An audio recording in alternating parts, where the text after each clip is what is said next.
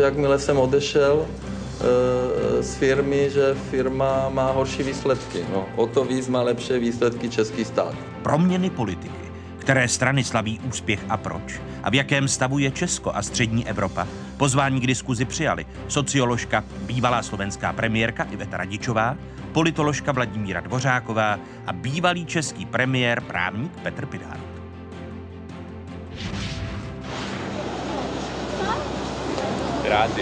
Co mohou a co zmohou nové a netradiční politické strany a hnutí? Jsme jedni z vás? Dejte nám šanci. A jak a kdo rozděluje dnešní společnost? Tomio! A v čem selhávají společenské elity? I o tom v první hodině otázek. Ta ekonomika se mírně přehřívá, je to nejvíc vidět na trhu práce. Strop nekonečného růstu. Jak významné je aktuální zpomalení tuzemské ekonomiky a jak se do ní může promítnout Brexit nebo americko-čínské obchodní spory? Hosty otázek ekonomové Ilona Švihlíková a Zdeněk Kudrna a bývalý guvernér České národní banky Miroslav Singer. Témata a hosté, o kterých se po dnešních otázkách začne mluvit, s nadhledem a v souvislostech.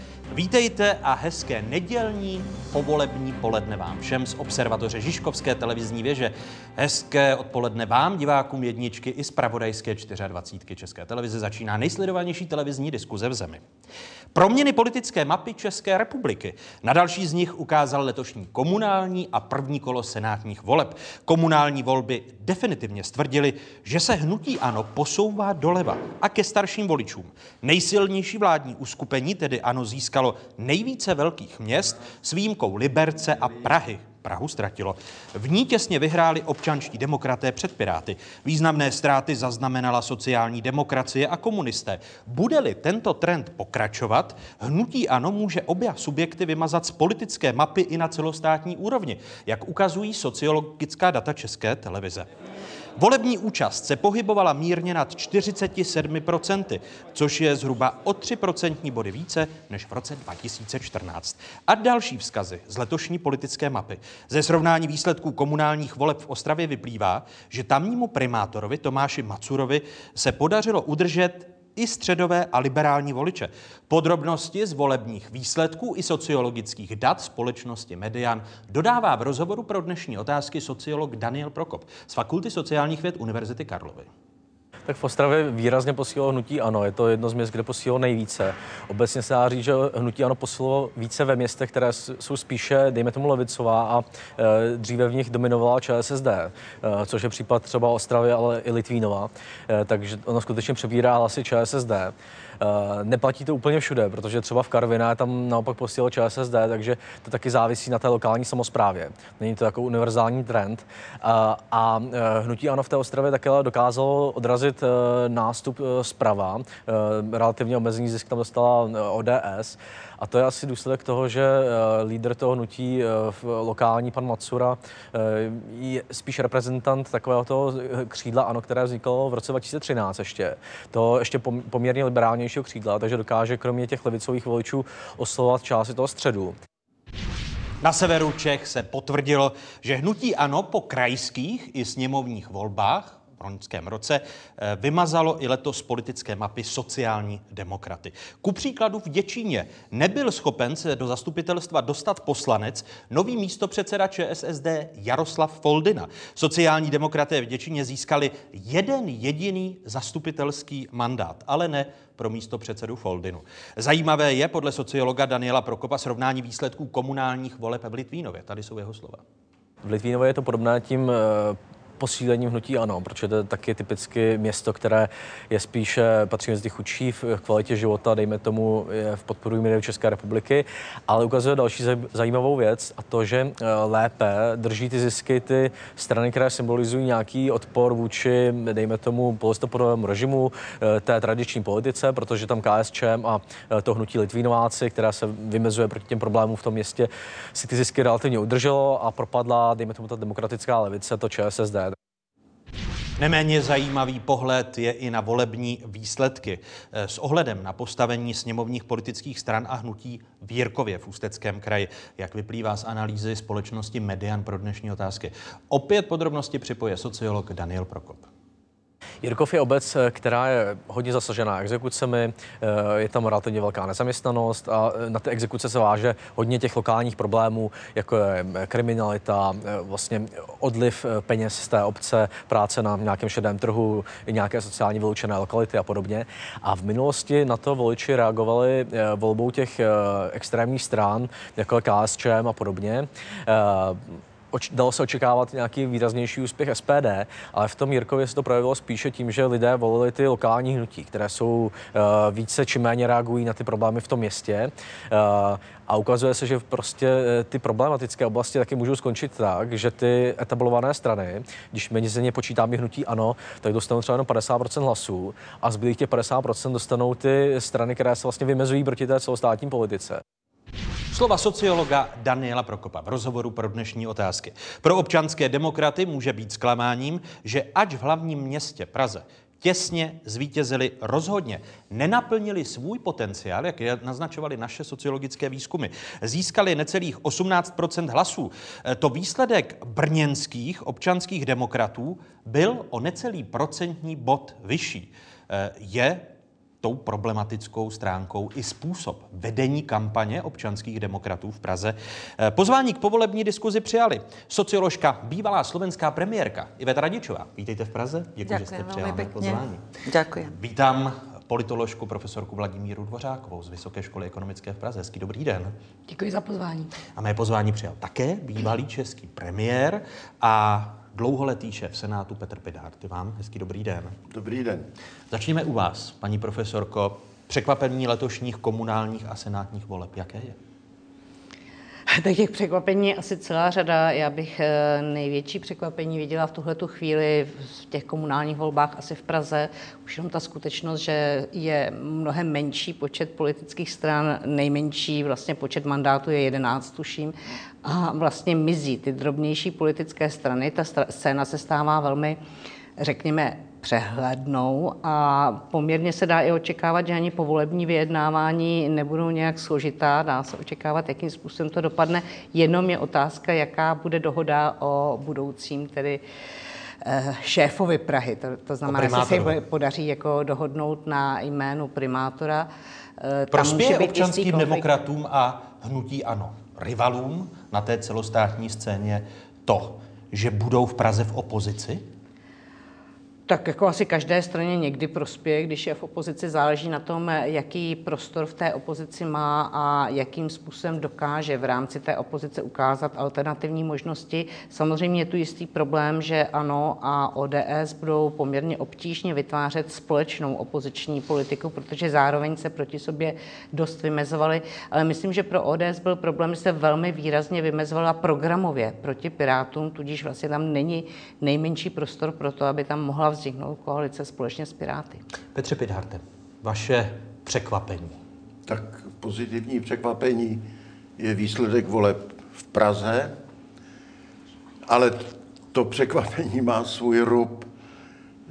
Velmi nepříjemným překvapením je zvětšující se propast mezi Prahou a zbytkem republiky. To jsou jakoby dva světy. A když to bude pokračovat, tak to nedopadne s touhle zemí dobře. Víte, centralismus je odvěký problém těchto českých zemí a jeho rubem zase je 6256 obcí. To je absolutní evropské unikum. Co to znamená? Roztříštěnost, rozdrobenost, nedůvěra, nedůvěra obce se nespojují, spíše ještě mají chuť se někde rozdělovat. To je taky zpráva o těchto volbách a to, to jsou ty plachty, které si připravila. Zapomněl jsem si je na židli. Ale všichni to Pražané známe, to je prostě něco šíleného. Eh, když politici v sobotu komentovali výsledky, průběžné výsledky a v některých ohledech i konečné výsledky, eh, tak zaznívala z úst lídra hnutí ANO Andreje Babiše slova o tom, že ANO rozhodně není levicovou politickou stranou, byť sbíral levicové voliče. A lídr občanských demokratů Petr Fiala zase mluvil o tom, že příště už eh, ODS vyhraje celostátní volby. My jsme tady pro všechny, nejsme levicová strana, my jsme ve vládě, s ČSSD A KSČM umožnila nás vznik.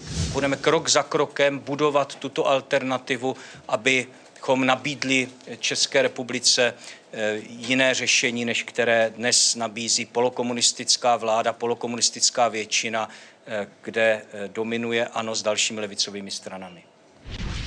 Sobotní slova lídrů dvou nejsilnějších sněmovních stran, tedy lídra hnutí Ano Andreje Babiše a lídra občanských demokratů Petra Fialy. V té souvislosti tady velmi často v českém veřejném prostoru rezonuje srovnání se Slovenskem. Hegemon hnutí Ano na Slovensku, smer sociální demokracie a ostatní politické strany rozdrobené velký počet. Je to na místě, když se díváte na českou politickou scénu, toto československé přirovnání, paní profesorko? Ja by som si najprv ešte dovolila, ak dovolíte, dve poznámky zvonka na pohľad na komunálne voľby v Českej republike, pretože máme niekoľko spoločných črt a trendov. Výťazmi sú nezávislí kandidáti. A bolo by omylom všetkých politikov, keby nevideli tento dôležitý moment a fakt. Teda, pokiaľ mám snahu uspieť, snažím sa čo najviac dištancovať od existujúcich politických strán a a priori mi to, dôkaz sú výsledky, zvyšuje šance, že uspejem vo voľbách. Je to dôležitý signál nie len pre komunálne voľby, ale budeme určite o tom hovoriť, že je to veľmi dôležitý signál aj pre veľké parlamentné voľby. Po druhé, áno, je o niečo vyššia účasť ale stále je veľmi nízka. 47% Nie je to väčšinová účasť, takže opäť rozhodovali najväčšie menšiny, ako to často v politike býva. A preto usudzovať z týchto výsledkov čokoľvek na možnú mapu politickú v parlamentných voľbách možno len veľmi, veľmi opatrne a s veľkými chybami. A k tej vašej priamej otázke, Jestli je na místě to československé srovnání ano, Fico, Babiš? Čo majú tie strany spoločné, tak znie otázka. Spoločné majú mnohé v retorike. Hlásenie sa k všeobjímajúcemu programu pre všetkých, hlásenie sa doma k proeurópskej orientácii, iné sú potom konkrétne reálne kroky, ale hlavne a to je tá najväčšia spoločná črta. Riadenie sa výsledkami výskumov verejnej mienky. Teda plávanie na vlne toho, čo občania, väčšina občanov chce počuť, čo ju osloví, Kdybych vám oponoval, protože jsem si připravil jeden příklad, který mě v tomto týdnu zaujal a týká se slovenského premiéra. Viem, myslíte sírske siroty? Áno, Petra určite, určite sa k tomu vrátime a dostaneme, lebo tá verejná mienka na Slovensku z hľadiska pomoci konkrétne utečencom a deťom je práve väčšinová, že im máme pomôcť. To znamená, pokud by na Slovensku bylo veřejné mínění podobné jako v Česku, tedy nepomoct, tak by nový slovenský premiér Pellegrini neříkal tato slova, nepřijímal Nechcem by. si to dovoliť takto jedno, jednoznačne a tvrdo povedať. V každom prípade platí, že verejná mienka je opäť podporujúca rozhodnutie premiéra. Môžeme to takto sformulovať v opačnom garde. V každom prípade sme v období, a nie len v Čechách a na Slovensku, a nie len v Európe, keď namiesto riadenia sa hodnotami, princípmi, zákonmi, mnohí politici, nie všetci, mnohí politici uprednostňujú a stavajú nad pravidlá, hodnoty a zákony tlak verejnej mienky a to, čo ľudia by radi videli, aby politik minimálne slovne hovoril a ako by mal vystupovať. Jinými slovy, srovnání Smeru a ANO je na místě v tom marketingovém pojetí Určite politiky. v marketingovom pojatí a chápaní politiky. A ešte dodávam, že t- navyše, že je to taká prekerná hra, pretože častokrát tí politici si tie témy pre tú verejnú mienku sami etablujú, pripravia a vnútia. Keď sa pozriete, o čom je verejný diskurs, o čom aj my sa rozprávame, tak veľmi sa vzdialujeme od toho, čím ľudia naozaj žijú a čo od politiky očakávajú. Ale do mienky politici indoktrinujú témy, na ktorých sa vedia presadiť alebo vedia Jako použiť napríklad? marketing. E, to Migrácia. třeba i ty sirotci? Migrácia.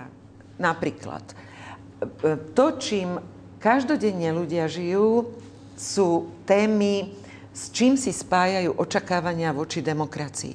A sú primárne dve. Moja životná úroveň a kvalita života a spravodlivosť. Či sa viem dobiť k spravodlivosti a rovnosti pred zákonom. A to, čím sa zastierajú tieto problémy, sú úhybné manévre rôznych iných e, tém, ku ktorým nahodím problém, sám som ho vykonštruoval a v zápäti nahodím mnou ponúknuté riešenie. Je to trošku perfidné. Tady se shodujete na tom, paní profesorko Určitě. Dvořáková. Určitě se asi shodujeme a samozřejmě, že to je otázka toho, jak je obecně vnímáno médii, jakási diskuse. Když se podíváme na nejrůznější pořady, které přicházejí, tak je to prostě určitá agresivita, mm-hmm. je to ta rovina, koho, koho znáte. Mimochodem je ta světová síť, která říká, není podstatné, co znáte, ale koho znáte. Mm-hmm. To je celosvětový trend a vlastně, když se nad tím zamyslíte, tak je to strašný, že toto se dá říká. A mě překvapilo třeba u té kampaně, která tady byla marketingově nesporně velmi dobře zvládnutá, které dělalo ANO. Ale já když jsem si představila, že bych někde byla na billboardu a tam byl bylo napsáno, že já mám telefon na toho a toho člověka, mě by to neuvěřitelně ponižovalo. Jako protože já tam nejdu za sebou, já tam jdu, protože mi někdo dal telefon. A vlastně ono to fungovalo. Tam jako marketingově zjevně to nemělo žádný problém. Ale Uvidíme, ta jak to bude fungovat témata, do Senátu. Že, že vstoupím do vaší řeči. Ta celostátní témata neukázaly eh, na limit hnutí ano. Podíváme-li se na boj o syrské sirotky jako zásadní téma, o kterém mluvil mnohokrát premiér Andrej Babiš, a přitom výsledek v Ostravě, kde liberálně a široce rozkročený ostravský primátor udělá jeden z nejlepších volebních výsledků, protože drží kontinuitu hnutí ANO z roku 2011, kdy vznikalo? Eh, Já si myslím, že to je právě otázka, na které voliče se ano soustředilo a myslím si, že ty liberální principy vlastně úplně opustili. A ono je to vlastně, Na když se říká, že na což dojeli v Praze, ale ono se říká, že ano, tedy je levicovou stranou. Ani náhodou nějaké hodnoty levicové tam Určitě se ne. neobjevují. Určitě Ano, ne. ano, přebírá levicové voliče z mnoha různých důvodů, proč ty strany nejsou schopny oslovit levicové voliče, ale také je to důsledek určitého vývoje, kdy vlastně tady se dlouhodobě neřešily sociální otázky, neřešily se problémy mest, důchodů a těchto věcí školství. A ve své podstatě pro ANO se objevil obrovský prostor jenom o vlastně určité narovnání, když to srovnáme se západními zeměmi. A teď já to nemyslím v absolutních číslech, ale vezmu-li úroveň našeho HDP a úroveň třeba našich platů nebo důchodů s jinými zeměmi, tak jsme hluboce pod tím. A Babiš využil tohoto prostoru, který tady byl zanechán.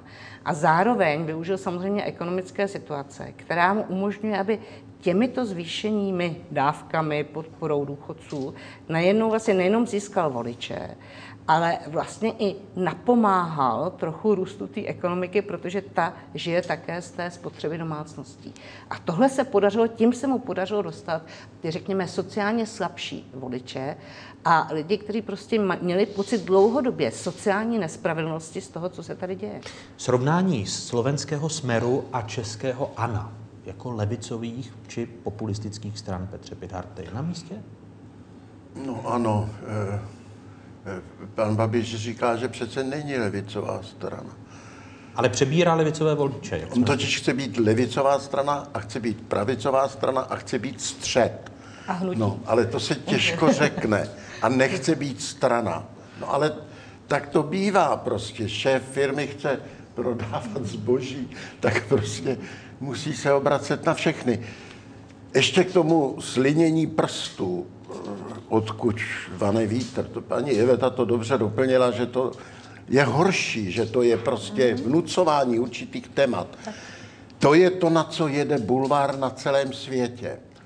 Zrušit, vyděsit takovéhle titulky. Blíží se něco hrozného. Kata- a pak utěšit, uklidnit. Není to tak zlé, ono se to vůbec nestalo, byl to omyl to v lidech vzbuzuje, když ne blaho, tak tak ulehčení, úlevu a to lidi přijímají prostě hrozně rádi a nechávají se vtahovat do rytmu eh, tohohle toho strašení a nabízení ochrany. Na to prostě jedou, jedou politici nejenom u nás. To je to nejhorší, to, to znamená, že ty lidi neustále udržují v nejistotě, ve vzrušení, no a pak jim nabízím ochranu. A lidi volí, pak si řeknou, volil jsem blbě, příště musím volit někoho úplně novýho, no a je to prostě kruh bludnej. No, když se podíváme na, na Prahu eh, a výsledky komunálních voleb v Praze a zobecníme je, tak eh, významné procento hlasů získali Piráti, pak nový subjekt Praha sobě a koaliční uskupení nazvané Spojené síly pro Prahu.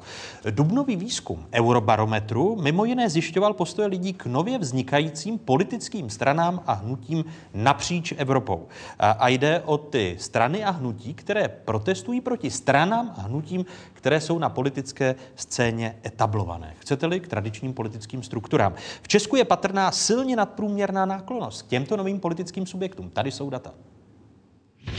67% občanů Česka se domnívá, že tyto nové protestní strany a hnutí mohou najít nová řešení. Na Slovensku je tohoto názoru 56% lidí. Víru v nové subjekty deklarují v průměru 53% obyvatel celé Evropské unie. S tvrzením, že být pouze proti něčemu nic nezlepší, souhlasí 63% obyvatel Česka. Slovensko je na průměru Evropské unie. Stejného názoru je tam 70% lidí. Že nové subjekty mohou přinést změnu, kterou potřebujeme, se domnívá 68% obyvatel Česka a 57% Slováků. Evropský průměr je 56 s výrokem, že vznik nových protestních stran a hnutí ohrožuje demokracii, v Česku souhlasí 29% lidí. Dalších 64 v nových subjektech ohrožení demokracie nespatřuje. Na Slovensku vidí protestní strany a hnutí jako nebezpečí 41% lidí, opak si myslí 43% V unijním průměru se pak nových subjektů obává 38% lidí.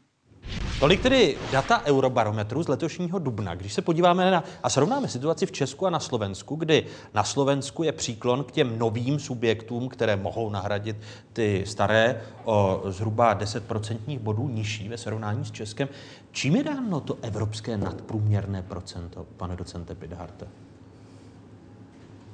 Nemám po ruce odpověď. Dávám přednost dámám. Vladimír tak eh, já si především myslím, že to vychází z toho, jakým způsobem fungovaly ty tradiční strany a jakým způsobem nabízejí nějaké řešení. My tady můžeme říkat, a ČSSD může být velmi silně rozhořčeno, že jim ano bere voliče, ale pokud se podíváme na stav této strany už velmi dlouhou dobu, tak eh, to prostě je největším nepřítelem je sama ČSSD vůči sobě, protože to ten image, který je strany, která vlastně je neustále rozhádaná jeden proti druhému, eh, nejasná, nejasná i programově, tak prostě se tímhle tím způsobem jako nesporně objeví. Možná svým jako bylo možná jednodušší pro ODS, která prošla obdobnou věcí, že vlastně už jakoby jedno období měla za sebou. Ta ČSSD se vlastně do tohohle problému dostává teď v těch posledních letech jako mnohem výrazněji. A lidé hledají alternativu. A jestliže jí mají špatnou zkušenost s tradičními stranami, tak to hledají v různých nových. Některé Nakolik tomu mohl jedou... přispět i Andrej Babiš svojí retorikou po roce 2011? To znamená, je to souběh toho, jak se chovaly ty takzvaně standardní demokratické politické strany, tradiční establishment, to nazvěme, a jak se, eh, jakou atmosféru vytvořil Andrej Babiš. A teď se to proti němu vlastně obrací v Praze kdy Piráti, noví, eh, společné dvě koalice, respektive Praha sobě a koalice společně pro Prahu. Eh, takhle ten vývoj samozřejmě u Andreje Babiše byl jasný, my už jsme o tom hovořili, kdy se podařilo teda někomu udržet teda to, to, ten liberální střed a jinde eh, se to vlastně nepodařilo a vlastně se zužuje ta voličská základna, což může být do budoucna pro Andreje Babiše a pro tu stranu eh, dosti velký problém. Ale na té Praze je jedna zajímavá věc a pro mě možná trošku optimistická, aniž bych chtěla nějak podporovat tu stranu, uvidíme, co udělá, že vlastně ta Praha sobě byla zvolena na základě toho, že něco udělala v jedné městské části. To znamená, že to nebylo čistě marketingový, ale že se to odráželo od něčeho, co ta strana udělala. A to mně připadá, že je poměrně nový posun v naší politice. Držme si palce, ať tedy vydrží dělat ty strany a inspiruje to i další strany, aby si uvědomovali, že vycházejí z toho v těch dalších volbách. Oni vlastně skládají účty za to, co udělali. A ano, vlastně ten ne úplně dobrý výsledek, ano, souvisel také s tím, jak ano fungovalo na pražském magistrátu. Takže pokud ve volbách se začne objevovat ta zodpovídání se politiku a voliči budou hlasovat na základě toho, čeho se opravdu jako co, co reálně viděli, nejenom nový program a nejenom nový marketing, tak by to byla jako vlastně pozitivní zpráva pro naši politickou scénu. Hrozně důležité, co teď řekla paní Vy, Vlaďka. vy, vy jste eh, na Slovensku také procházíte tedy eh, změnou politického systému, vzniku nových politických uskupení, ale jste k těm novým uskupením o něco skeptičtější než v Česku. Proč? Na svete sa dejú zmeny. Musím ich pomenovať. E, informačná revolúcia, vo výrobe štvrtá priemyselná revolúcia, mení sa trh práce, s väčšou neistotou sú ľudia začlenovaní do trhu práce, sú na nich iné, iné nároky. V skratke, úplne sa mení sociálna štruktúra spoločnosti. To, čo platilo v minulom storočí, dnes jednoducho neplatí. Ak na to politické strany nereagujú, tak zlyhávajú neoslovujú voličov z hľadiska ich reálnych potrieb a záujmov, z hľadiska toho, čo prežívajú ako problém. Na rozdíl od těch nových subjektů. Na rozdiel od tých nových subjektov.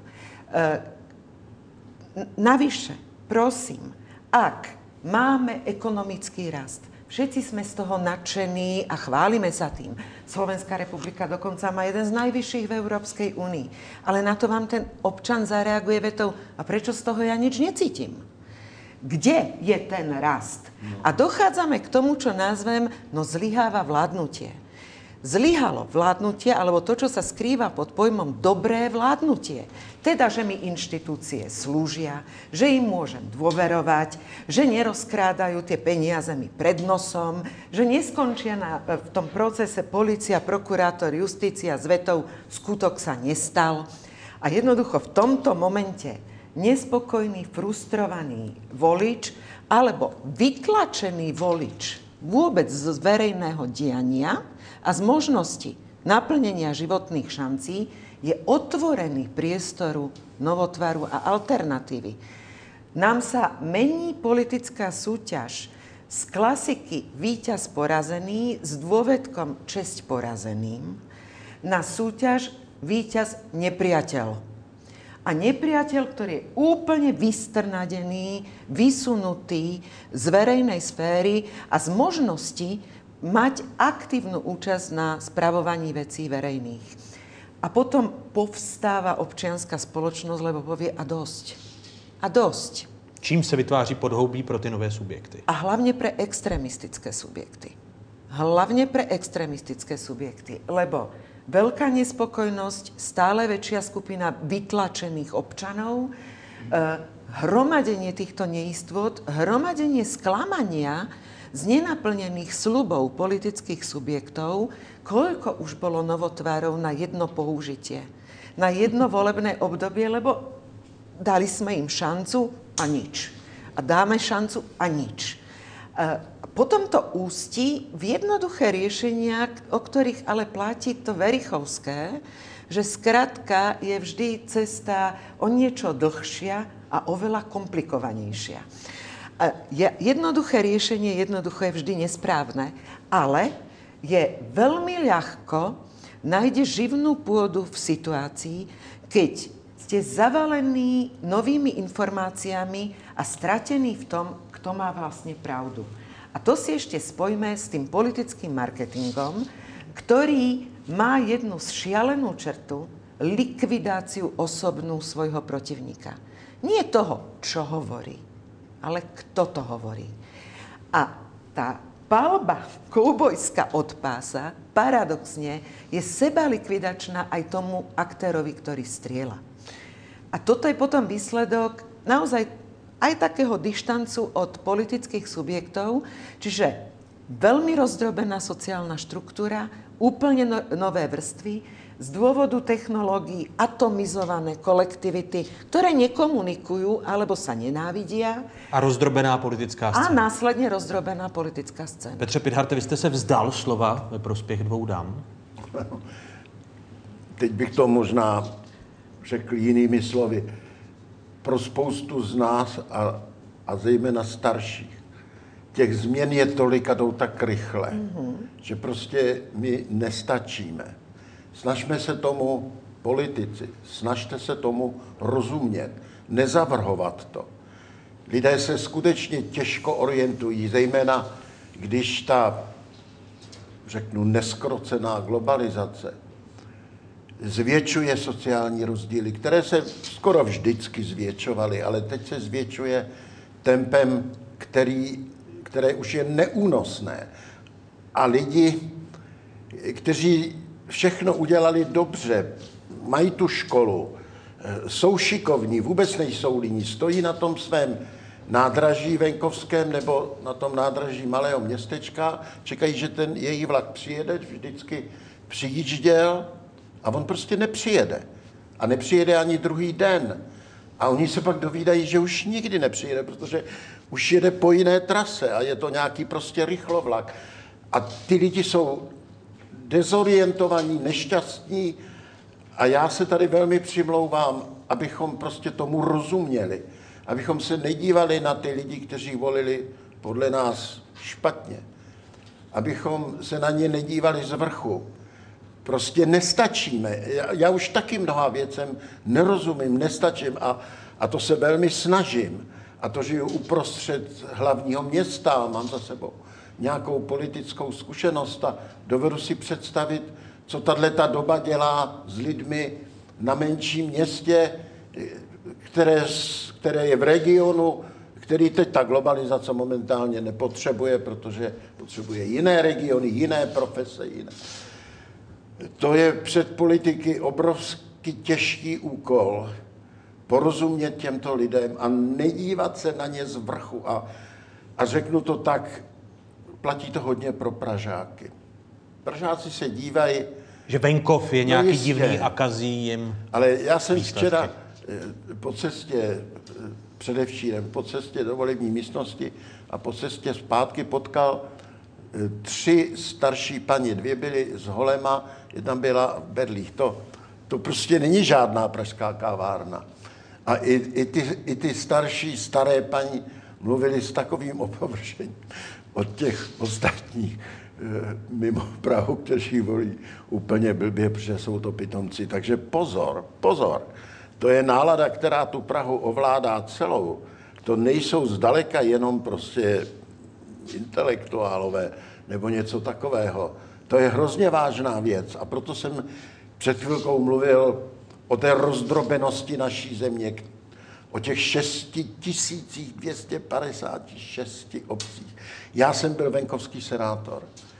16 let. Já jsem chápal po listopadu, že se některé obce chtěly trhnout, protože byly připojeny víceméně násilně.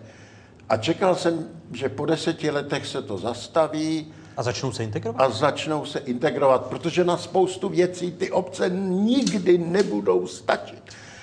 A ten neuvolněný starosta, to je chudák.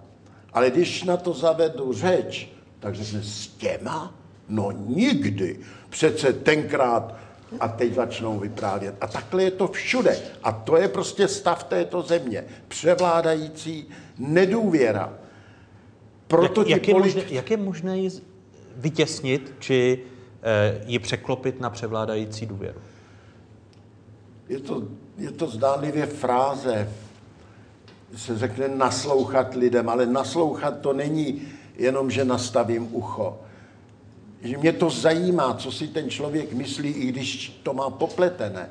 A já chci vědět, proč to tak je. A položím mu druhou, třetí, čtvrtou otázku. Musí mě to zajímat a nejenom pasivně, že to slyším. Prostě naslouchat si způsobem, který opravdu otevírá diskuzi a ne pocity prostě, které dneska Pražáci máme vůči venku. Když se, Nebezpečné. když se ještě podívám na stranické struktury tradiční politické strany na Slovensku, v České republice, tak výsledky eh, těchto komunálních a i senátních voleb eh, potvrdili, že komunisté a sociální demokraté jako tradiční politické strany nejen v těch uplynulých 30 letech, ale i v časech předchozích, eh, tak dál oslabují. Lídr ČSSD, vicepremiér Jan Hamáček tvrdí, že sociální demokraté se odrazili od dna. Připomeňme si jeho slova. V situaci, kdy jsme skončili v parlamentních volbách na sedmém místě, tak eh, skončit na čtvrtém místě z hlediska počtu mandátů a na třetím místě eh, ve volbách do Senátu se dá pokládat za solidní výsledek. A pro mě je to signál, že se sociální demokracie eh, odrazila ode dna. Konstatoval v sobotu Jan Hamáček. V Ústeckém kraji sociální demokraté byli proti vstupu do vlády. Už jsem zmiňoval neúspěch Jaroslava Foldeny, místo předsedy ČSSD, který nezískal pro sebe ani zastupitelský mandát v Děčíně, kde v Děčíně sociální demokraté výrazně propadli. E, trpí sociální demokraté i tím, že šli do Babišovy vlády? Tak samozřejmě do určité míry to může být, ale zase je otázka, pokud by nešly, jestli jiné regiony by zase nehlasovaly teda také proti vedení, protože v tomhle směru ta sociální demokracie byla dost eh, rozpolcená.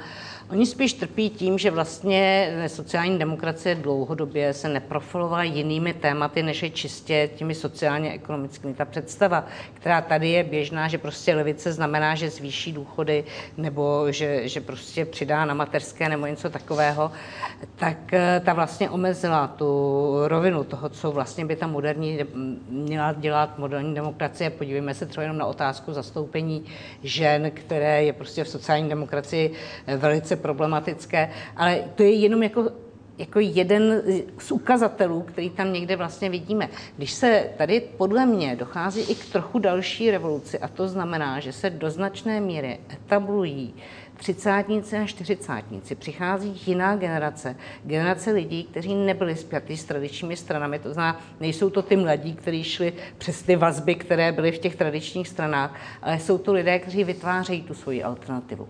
Jsou to lidé, kteří jsou většinou vzdělaní. Jsou to lidé, kteří mají určitou zkušenost a netrpí takovým tím strachem, že nás neustále někdo ohrožuje. A zdůrazňují jednu věc, a to je něco, co říkal i Petr vlastně tady, to je určitá hodnota člověka ta tendence mnoha těch stran je opravdu to, že se dívají, kdo nás nevolí, tak je prostě nějaký nemožný, hloupý a tak dále jo, ovčané, jako jak bylo takové, jako ty ovce, které chodí volit. To je naprostý nesmysl. Levice by, podle mě teda více všichni politici, eh, by ale měla více zdůrazňovat tu, to vnímání ty lidské důstojnosti, ochrana toho člověka, který je méně sociálně a to nemyslíte, že komunisté dělají, respektive eh, odepisovala byste KSČM a ČSSD pro sněmovní volby, že se budou pohybovat strany, které dřív dělaly solidní výsledky na 5%, či mohou spadnout pod 5% hranici? Já si myslím, u KSČM to byl problém trochu generační, kdy ta strana nemohla projít nějakou větší transformaci právě protože ta eh, starší generace měla tu jasnou identitu, to zná ten krok jinam byl velmi obtížný, ale vlastně ta starší generace již odchází. U ČSSD je to především, podle mě, ta roztříštěná struktura, neschopnout se na něčem dohodnout a boj jednoho proti druhému. Ale já bych ještě dokončila tu myšlenku právě toho vztahu k těm lidem. K těm, kteří jsou, jakoby mají pocit ty opuštěnosti, nikdo se o ně nezajímá. Eh, ono, ten marketing, jak se tady dělá, je v tom, že ty politici dokonce dokáží zjistit, kde jsou ti lidé jako takto opuštění. Ale není to, nepřinášejí řešení, jenom ví, že tady a tady teďko přenesou tu svoji pozornost. A při dalších volbách jdou zase někam jinam, přesně jako firmy, které nejenom vědí, tady mohou mít zisk, tak tam půjdu. A je mi jedno, co tam bude za čtyři roky. Já klidně odejdu a půjdu tamhle, protože tady můžu mít ten zisk.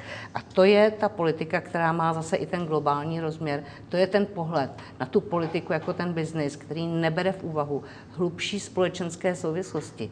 To, že ta společnost má být integrovaná, to, že ta společnost má mít pocit solidarity, že ty lidé mají věřit k tomu, že prostě nepodlehnou podvodníkům.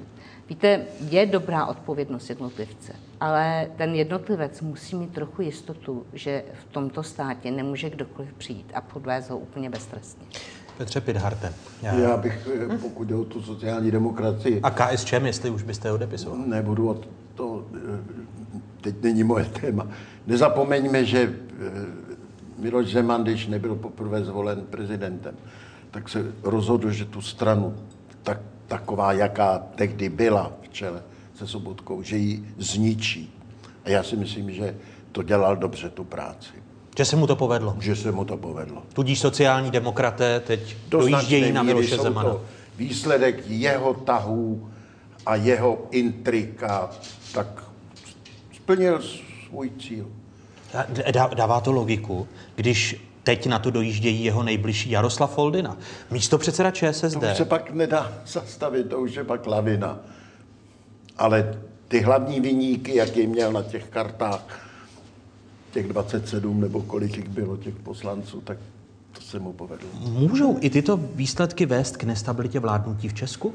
Když komunisté budou hlasovat pro státní rozpočet v poslanecké sněmovně, sociální demokraté vládnou s hnutím ANO a voliče e, sociálních demokratů a KSČM ve velkém přebírá Andrej Babiš. No premiér musí říkat, že ne, že to neovlivní. Ale podle vás to je ano? jeho povinnost ale já jsem přesvědčen, že v té sociální demokracii ještě je veliké napětí. A je to pořád ještě, když to tak vezme, je to reziduum toho nepodařeného puče eh, po předposledních volbách. To pořád dojíždí a ještě to, ještě to někde praskne. A oni se pak budou rodit z popela znovu. A já si to přeji, aby to byla solidní, silná sociální demokracie. Budou tady důsledky na stabilitu vládnutí po těchto volbách? Eh, já si myslím, že v tuhle tu chvíli bezprostředně není asi jiná alternativa na to. Všichni si uvědomují, že teď jako rozpadnou vládní koalici, kdyby byly volby, tak to skutečně asi nikdo nemá z těch stran, které se nějakým způsobem do toho vládnutí zapojily, že asi nemá tenhle ten zájem. Ale na to, že ty vztahy budou i nadále tam napnuté, že tam prostě můžeme očekávat v moment těch nějaký krize nebo před dalších volbách, až budou tedy přicházet, takže se to může vyhrotit, tak to samozřejmě určitě ano. Stabilita vládnutí na Slovensku. Začátkem roku eh, stabilitou vlády otřásla vražda novináře Jána Kuciaka a jeho partnerky eh, Martiny Kušnírové. Vražda vyvolala největší demonstrace od pádu komunismu v roce 1989 a také politickou krizi, která přispěla k pádu vlády premiéra Roberta Fica. Vraťme se v čase. Smrť dvoch mladých ľudí sa pre opozíciu stala obyčajným politickým nástrojom, ktorým chce vyhnať ľudí do ulic a takýmto spôsobom získať moc. Na teraz vidím dve možnosti. Rozsiahlu a zásadnú rekonštrukciu vlády alebo predčasné voľby. Návrhy prezidenta na totálnu rekonštrukciu vlády sú popretím výsledkov demokratických parlamentných volieb. Prekročili sa hranice, vedci zašli priďaleko a nie cesty späť. Dostali sme sa do momentu, kedy vnímame aroganciu moci. Moje rozhodnutie podať demisiu je suverénne. A jediným cieľom tohto rozhodnutia je zabrániť chaosu v tomto štáte. Požadujeme nezávislú policajnú inšpekciu a, odpolitiz- a odpolitizovaný výberový proces vedenia policajného zboru. Urobím ten krok a tú žiadosť o uvoľnenie zo služobného pome- služov- z funkcie prezidenta policajného zboru urobím už zajtra. Gaunery, prosperujúci z kontaktov na verejnú moc, sú produktom sveta, ktorý vrcholní politici roky nechali rásť a rozťahovať sa po Slovensku. Před několika dny slovenská policie z dvojnásobné vraždy obvinila čtyři lidi, kteří skončili ve vazbě za vraždu novináře Jana Kuciaka. Objednavatel podle slov jednoho z prokurátorů zaplatil nejméně 70 tisíc eur. Jak se žije v zemi, kde se dá vražda pořídit za 70 tisíc eur? Ako sa vôbec dá žiť v krajine, v ktorej za prácu novinársku hrozí smrť? A ktorá sa stala. Ako sa dá žiť v krajine, kde sa odhaľuje, že dokonca reálne hrozí, hrozila smrť prokurátorovi. To je vojna vyhlásená štátu. Ako sa dá žiť v krajine, v ktorej politici a aj bývalý premiér okamžite obviňoval organizátorov protestov zo všetkého možného a zlých pohnutok, namiesto toho, aby prejavil pokoru. Pokoru, že sa mohlo niečo také stať a vy jste v Slovenské republike. A vy jste lidsky Robertu Ficovi nerozuměla. Sama jste byla premiérkou a on tehdy prožíval krušné chvíle. My si můžeme připomenout jeho slova z tohoto týdne, protože původní verzi, on reagoval na původní verzi, že za činem stála italská mafie, již chapadla sahadla právě na úřad vlády a k Robertu Ficovi a vyšetřování to podle Fica vyloučilo. Tady jsou jeho slova z tohoto týdne. Toto vymyslené falošné obvinenie bolo úmyselne zneužité na pokus zmeniť mocenské pomery na Slovensku a zosadiť vládu mimo štandardných demokratických pravidel. A na tento pokus boli zneužití aj ľudia v uliciach. Slovensko je parlamentnou demokraciou a je nepripustné získať moc podnecovaním davu ľudí na základe vymyslených falošných scenárov. Ohradil se v tomto týdnu eh, Robert Fico. Eh, bývalý slovenský premiér se také vrátil i k postojům svého politického rivala, eh, prezidenta Andreje Kisky v době krátce po vraždě. Tady jsou jeho slova. Po definitívnom ukončení vyšetrovania sa Slovensko bude musieť vrátiť udalostiam, ktoré nasledovali po vražde. A predovšetkým k úlohám, aké v nich zohrali prezident Andrej Kiska, opozícia, média a mimovládne organizácie financované zo zahraničia. Tolik argumenty Roberta Fica. Vy jste mu lidsky nerozuměla a nerozumíte mu dodnes? Nie, ja mu nerozumiem. Iba do momentu, keď viem, že sa snaží všemožne si udržať moc a urobiť všetko preto, aby sa k moci mohol vrátiť. Potiaľ to tomu rozumiem. A viete prečo? Pretože zámerne spája dve nespojiteľné veci. Tá jedna vec je samotná tragédia a vražda novinára a jeho partnerky, vrahovia a objednávateľia vraždy. A druhá vec je samotná práca investigatívca a zverejnenie výsledkov tejto práce, v ktorých práve dokázal, a preukázateľne sa to dnes potvrdilo, na prepojenie talianskej mafie na úrad vlády šikovnosťou premiéra bývalého je, že, že to spojil. Ale to sú dve veci. A ja veľmi poprosím, aby sme nenaskakovali na túto perfidnú a z môjho pohľadu veľmi nechutnú hru. Pretože to, čo preu, predsa obvinený mafián a na prepojenie mafie dotyčný Vadala and Company je obvinený, je zavretý, je na ňo zatýkač, tak v čom nemali pravdu opozícia alebo mimovládne organizácie, keď spojka týchto e, ľudí pracovala priamo ako štátna radkyňa na úrade vlády. Veď sa to potvrdilo. Ale tá prešmička, spojiť to s vraždou, tu ja ako vnímam ako niečo absolútne nepriateľné a je mi z toho viac než nepříjemně. Mění se podle vás časy na Slovensku, když slovenský premiér, současný slovenský premiér Pellegrini, teď mluví o politice nulové tolerance, a cituji jeho slova, nebudeme na Slovensku tolerovat mafii ani v oblasti zemědělských dotací, ani v oblasti evropských fondů. Věříte mu? Osobně ani slovo, ale nech se snaží. Eh, Dúfam, že sa bude snažiť. Neverím mu preto, pretože e, po odstúpení predsedu napríklad policajného zboru sa vrátil oknom ako poradca novej ministerky vnútra. A takéto návraty tam máme jeden za druhým, dokonca e, delegácia, ktorá prišla z Európskeho parlamentu konštatovala, že čo toto má byť. To je skoro ako metlový tanec a s veľmi smutným výsledkom. Takže viete, to máte ako vo fotbale. Môžete mať napísané úžasné pravidlá, ako má fotbal vyzerať, ale nestanete sa jeho fanúšikom, pokiaľ sa nezačne hra.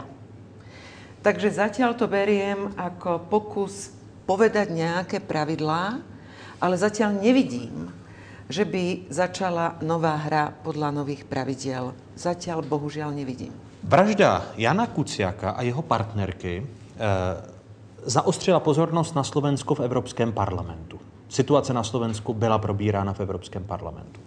Eh, reforma justice v Polsku probírána v Evropském parlamentu. Situace v Maďarsku probírána v Evropském parlamentu.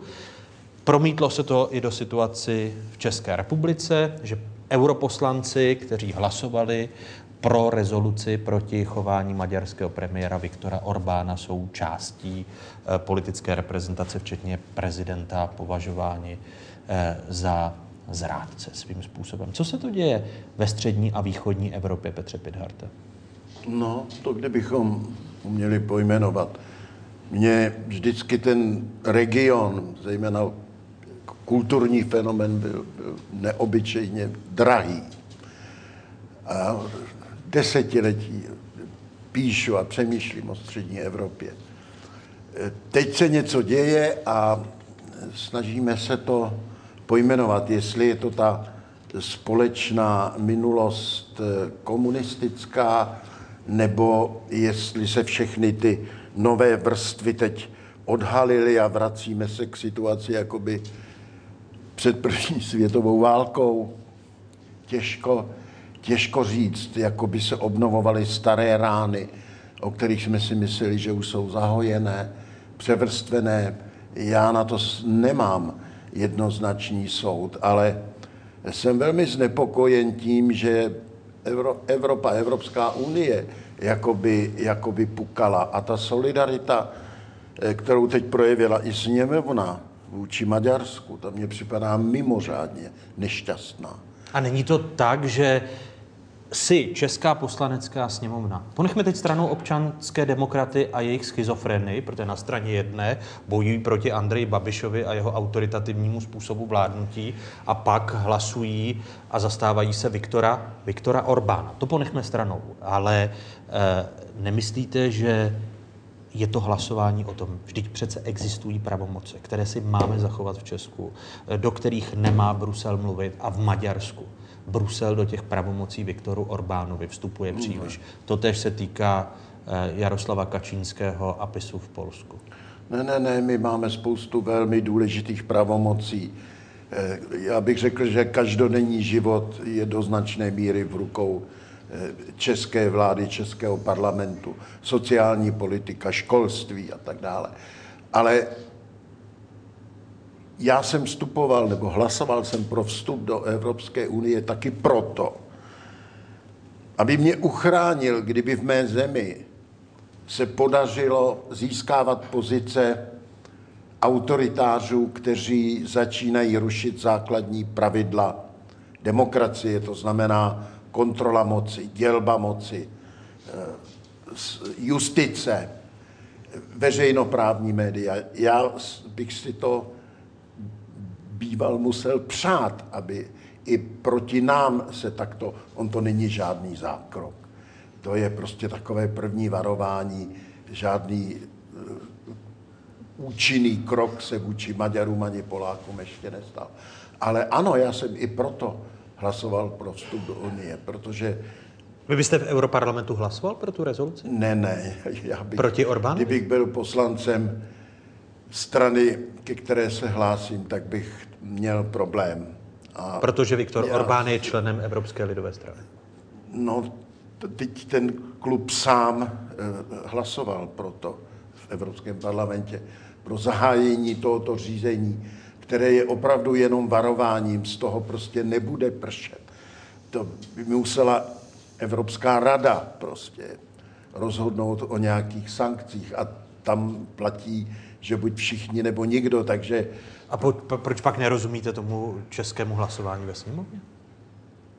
No asi tomu rozumím. Asi je to proto, že Orbán hodně mluví o rodině a o tom, že manželství je muž a žena. Já s tím teda taky souhlasím. Tak asi pro tento akcent. Já nevím pro co jiného. Ale já jsem s nimi o tom nemluvil. Ostatně ten klub nehlasoval úplně jednomyslně. Eh, koukal jsem se na některé poslance a byl jsem rád, že se buď zdrželi. Teď mluvíte o klubu KDU ČSL. Co se děje ve střední a východní Evropě, Vladimíro Dvořáková? Já si myslím, že to je, jako, je, je to hodně složité, ale myslím si, že možná počátek eh, nalezneme už v počátcích transformace.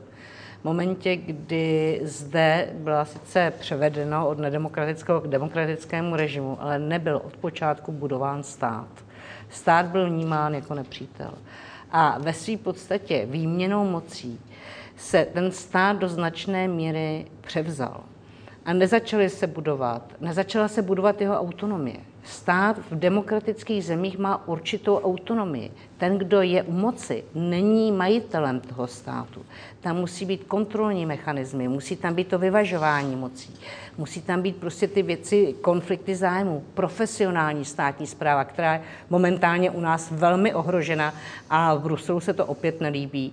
A naprosto mají pravdu, protože není důvod, aby takzvaní odborníci, kteří budou přímo zástupci těch ekonomických zájmů těch skupin, byli ve státní správě a ovlivňovali nastavení politiky státu. Teď mluvíte o, O novele, naší- o novele- o novele Samozřejmě. služebního zákona, Je to obrovský průšvih. kterou předložila Babišova ale vláda. toto je důsledek toho, že ten stát tady nebyl budován. Kritika Orbána, kritika Kačinského a vlastně těchto těch proměn, ale nejenom tam, podobné věci se dějí v Rumunsku, v Bulharsku, jenom se tomu nevěnuje větší pozornost. Ale tu tendenci vidíme i tady. Je proto, že se opouští, že nejenom, že se to nedobudovalo, i když v přístupových jednáních Evropa tyto podmínky si kladla. A my jsme uměli tak jako obejít, něco jsme přijali, pak se to zrušilo, takhle to probíhalo v různých zemích. A právě ta Evropa přijímá, ta nemluví do těch věcí, jestli v tomto budeme rozhodovat o těchto věcech, ale mluví o tom, jestli tam je ten stát, který má jistou autonomii a který je schopen zabránit, aby peníze, které docházejí k nám od evropských daňových poplatníků, když to budeme říkat tím moderním slovníkem, jsou opravdu dávány tak, jak mají být dávány, rozdělovány podle jasných principů. To je to, co říkala tady Iveta. Vlastně dobré vládnutí, good governance, jako jedna ze základních věcí, profesionální zpráva. V tomhle momentě potom i lidé začnou těm institucím důvěřovat. Ale jestliže začnete dostávat pod kontrolu ústavní soudy, jestliže bráníte jakýmkoliv vyvažování, jestliže jasně se vám, a to v tom Maďarsku je, objevuje nepotismus na nejvyšší úrovni, kdy ty peníze a dotace se rozdělují způsobem, Rodinným který se rodinným příslušníkům, tak je to prostě obrovský problém a Evropská unie byla budována na právě principu toho právního státu. A tady je jasný porušení těch směrnic. A o tom to celé je. Je to varování, je to o tom jednat o tom a poslat signál, že toto neodpovídá hodnotám Evropské unie, která trvá na právním státě a na normálním fungování té společnosti. Nikoli o tom, jestli se ta vláda rozhodne takhle přijmout imigranty, sirotky nebo ne. To už je pak jako jiná věc, která probíhá pak celoevropské jednání. Ale musí to mít tenhle rámec. Stručné poslední slovo je. Skúsim to. Stranická okupácia štátu. To sa deje v postkomunistických krajinách. Doslova do písmena.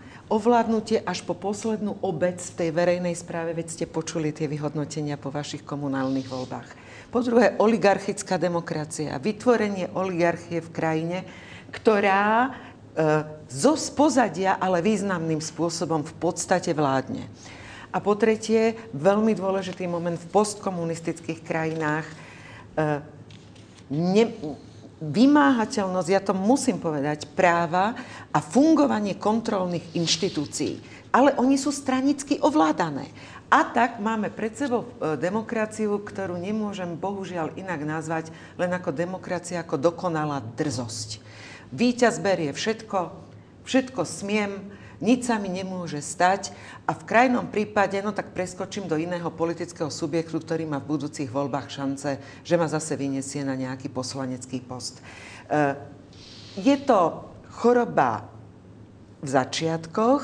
Máme šancu to vyliečiť. Máme, máme, pokiaľ ten priestor, ktorý tu je a objektívne ľudia sú nespokojní a kritizujú ho, nenecháme obsadiť politickým extrémistom. Iveta Radičová, Vladimíra Dvořáková, Petr Pidhart byli ve velké povolební diskuzi. Děkuji za váš čas a děkuji, že jste byli hosty otázek a těším se na další setkání. Hezké odpoledne. Děkuji za pozvání. Peknú nedelu bez politiky. Ale dál ještě s politikou. Přepněte si na spravodajskou 24, protože se z diváky jedničky loučíme, i když o politice řeč bude jen eh, v druhé linii, protože Řeč bude o ekonomice. Kde je strop výkonu tuzemské i globální ekonomiky? Jedno z hlavních témat druhé části otázek. Hosty budou tři zajímaví ekonomové, konkrétně Ilona Švihlíková, Zdeněk Kudrna a Miroslav Singer, eh, bývalý guvernér České národní banky. Přepněte si na spravodajskou 24. Řeč bude o stavu a kondici tuzemské ekonomiky s těmito zajímavými hosty. Pokračujeme po stručných zprávách na ČT24.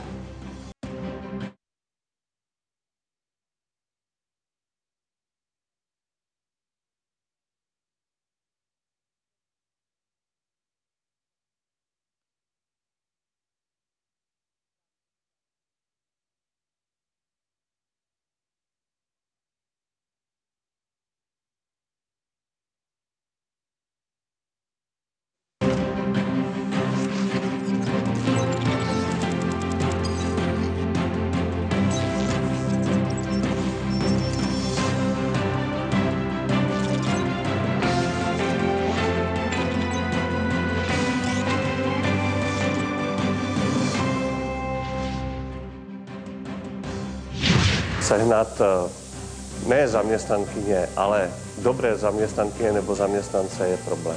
Česká ekonomika zpomaluje. Růst hrubého domácího produktu ve druhém kvartálu po minulých 4% činil jen 2,4%. Může za to nedostatek pracovní síly? Hosty druhé části otázek ekonomové Ilona Švihlíková a Zdeněk Kudrna a bývalý guvernér České národní banky Miroslav Singer. Británie je pro náš export čtvrtým nejdůležitějším teritoriem, takže sledujeme ten vývoj bohužel v posledních dnech stále většími obavami. Nejen stav eurozóny, ale i nejasný Brexit a americko-čínská obchodní válka. To vše může ovlivnit tuzemskou životní úroveň. Jak silně? I o tom ve druhé části otázek. Hosté a témata, o kterých se po dnešních otázkách začne mluvit s nadhledem a v souvislostech. Ještě jednou vám všem divákům z Pravodajské 24. hezké nedělní odpoledne eh, z observatoře Žižkovské televizní věže. Dluhy v časech růstu. Alespoň na papíře. Řeč je o plnění státního rozpočtu České republiky. Poslance čeká v následujících měsících každoroční hlasování o nejdůležitějším ekonomickém zákonu země. Na stole mají vládní návrh státního rozpočtu na příští rok se schodkem 40 miliard korun. Krom vládních hnutí ANO sociálních demokratů rozpočet podle všeho podpoří i poslanci KSČM. Připomínám, že na letošní rok je schválený deficit 50 miliard korun, ale vláda a premiér slibují lepší výsledek. A fakt jsme jedni z nejlepších v Evropě, no. no. Evropské peníze my neumíme naplánovat. Kdyby jsme plánovali jenom český rozpočet, tak to máme přesně na korunu.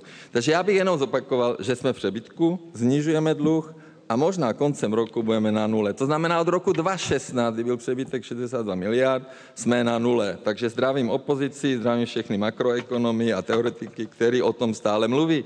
Takže fakt se daří. Slova premiéra Andreje Babiše která pronesl na Mezinárodním strojodírenském veletu v Brně.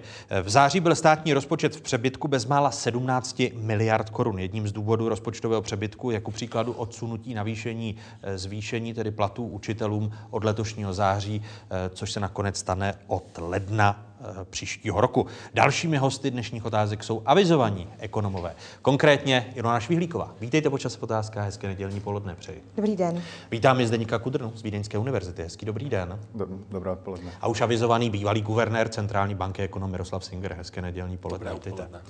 E, začnu u té otázky, která se rozpočtu týká. Za jak zásadní problém vlastně vy všichni tři považujete, že se vládě, respektive ministrům financí v posledních letech nedaří plánovat schodky státního rozpočtu.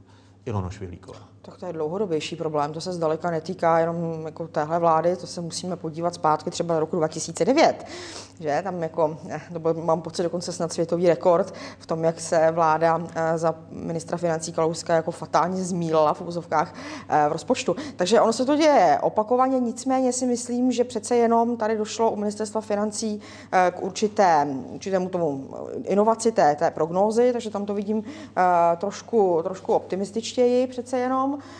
ale mm, jako nevím, jestli ten hlavní, hlavní problém eh, spočívá v tom deficitu. Určitě spočívá spíš v tom, tom plánování a vůbec jako v tom dlouhodobém, ale kromě toho deficitu je taky potřeba se dívat, bych řekla, na, eh, na celkovou tu soustavu těch veřejných rozpočtů. To znamená nejenom vytahovat rozpočet, ano, to je takový velký vděčný téma, ale přece i ta soustava těch celých veřejných financí nám něco řekne a tam ten stav je skutečně velmi, velmi pozitivní. O tom, o tom budeme ještě v dnešních otázkách mluvit, a, ale to, že nechám-li stranou zatím to, že eh, Kalouskovo ministerstvo financí nebylo schopno eh, odhadnout hloubku ekonomické krize, když narážíte no, na roky dva, vůbec krizi. No. Když se budeme bavit o začátku ekonomické krize, tak je dobrý podívat se, jak vypadala chyba v rozpočtu Spojených států v té době. Jo. Ale nebudeme, a v tom okamžiku nemůžeme mluvit o světových rekordech. Jo.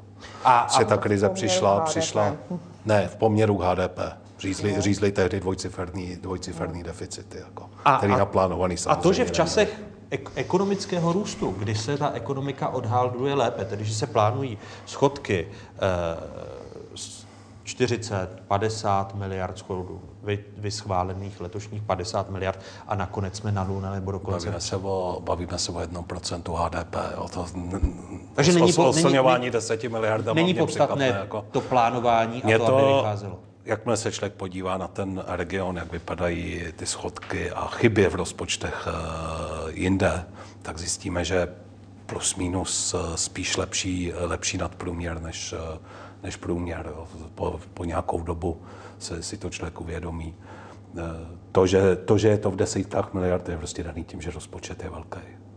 Eh, my když se podíváme na ta data, která se týkají státního rozpočtu, vývoj hospodaření, státní pokladny, plán a skutečnost, tady jsou. Rok po vypuknutí ekonomické krize skončilo české státní hospodaření s deficitem více než 192 miliardy korun. Ještě v roce 2013 byl rozpočet v mínusu asi 80 miliard. V roce 2016 poprvé po delší době vykázal přebytek necelých 62 miliard korun. Loňský schodek nakonec činil asi 6 a čtvrt miliardy. Původní plán pro letošní rok předpokládal deficit 50 miliard. Ministrině financí ale podle aktuálních vyjádření předpokládá alespoň vyrovnaný výsledek. V rozpočtu pro příští rok vláda plánuje schodek 40 miliard korun. Lídr hnutí ANO dnes premiér Andrej Babiš slíbil v otázkách v roce 2014, že v roce 2017 bude mít Česká republika vyrovnaný rozpočet, zatím ale žádný tak nenaplánoval ani jako ministr financí, ani jako premiér. A opozice má zásadní výhrady k tomu 40 miliardovému schodku, který je naplánován eh, příští rok. Zdeníku Kudrno, eh, nebereme vyrovnaný rozpočet jako mantru?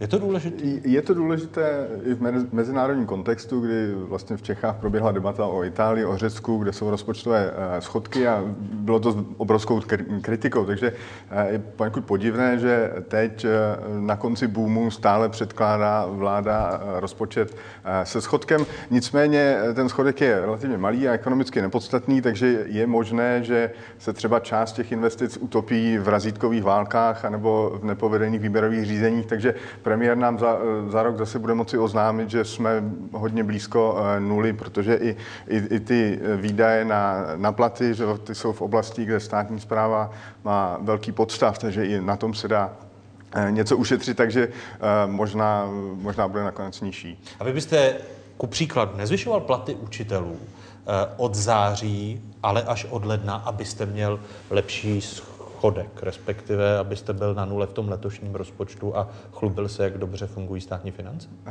Tak to je víceméně politická hra, kdy se to eh, udělá, jak se to eh, načasuje. Tam z pohledu eh, nějakého makroekonomického to nehraje zásadní roli, přestože pro ty zaměstnance to je asi důležitější parametr. My jsme teď v časech ekonomického poměrně dobrého ekonomického růstu, robustního ekonomického růstu. Odpovídají tomu i veřejné finance v jejich struktuře, Miroslave Singře? Já myslím, že ve skutečnosti ty veřejné finance, respektive jejich struktura, ta se vytváří dlouhodobě. To není nic, co má podléhat, eh, nebo to není nic, co se vytváří cyklicky. Jo, jinými slovy, ta otázka, jestli, jestli v času boomu má být taková nebo jiná struktura, nedává, mě, mě nedává moc velký smysl. Jo. Struktura se vytváří, vytváří dlouhodobě, rozpočet má reagovat spíš tím eh, svým parametrem, eh, ryze teoreticky, minimálně v zemích, kde jsou silné, eh, silné majority, což u nás většinou nebejvá, by rozpočet mohl vyvažovat ekonomický cyklus. U nás se to tak neděje, ale to je jiná, i, i je trošku jiný téma, ale, ale dávat tu strukturu do, do vztahu s tím, s tím boomem, to, to, to, To byste to mi žádný velký smysl nedává. To A nedělal. když se podíváte na tu strukturu jako takovou, protože eh, ku příkladu mandatorní výdaje eh, v těch uplynulých třech letech, byť o drobné procentní body, tak rostou. Eh, Podívejme se na procento mandatorních, chcete-li zákonných výdajů, které jsou ve státním rozpočtu. Tady jsou data. Mandatorní výdaje činily v roce 2013 asi 57% z celkového rozpočtu. V roce 2015 šlo o 53% Od té doby podíl mandatorních výdajů opět mírně roste na loňských 57% Podobný výsledek předpokládá i plán státního rozpočtu na letošní rok. To procento tedy je... Takže teď budeme mít příští rok o desetinu procenta vyšší mandatorní výdaje než před pěti lety. Já myslím, že vidíme, že spíš oscilují kolem nějaký hladiny, hladiny 56. Já mám pocit, stále mám v hlavě zasunutý, že, že někdy v minulý dekádě byly ty mandatorní výdaje, výdaje vyšší, ale je taky možný, že se měnila definice těch mandatorních výdajů. Ale eh, Neměnil byste ten, poměr ten těch- nárůst, ten nárůst mandatorních výdajů teď je podle mě především odrazem, odrazem toho zvedání platů. jo. To, to bych tak typoval, že, že bude zatím.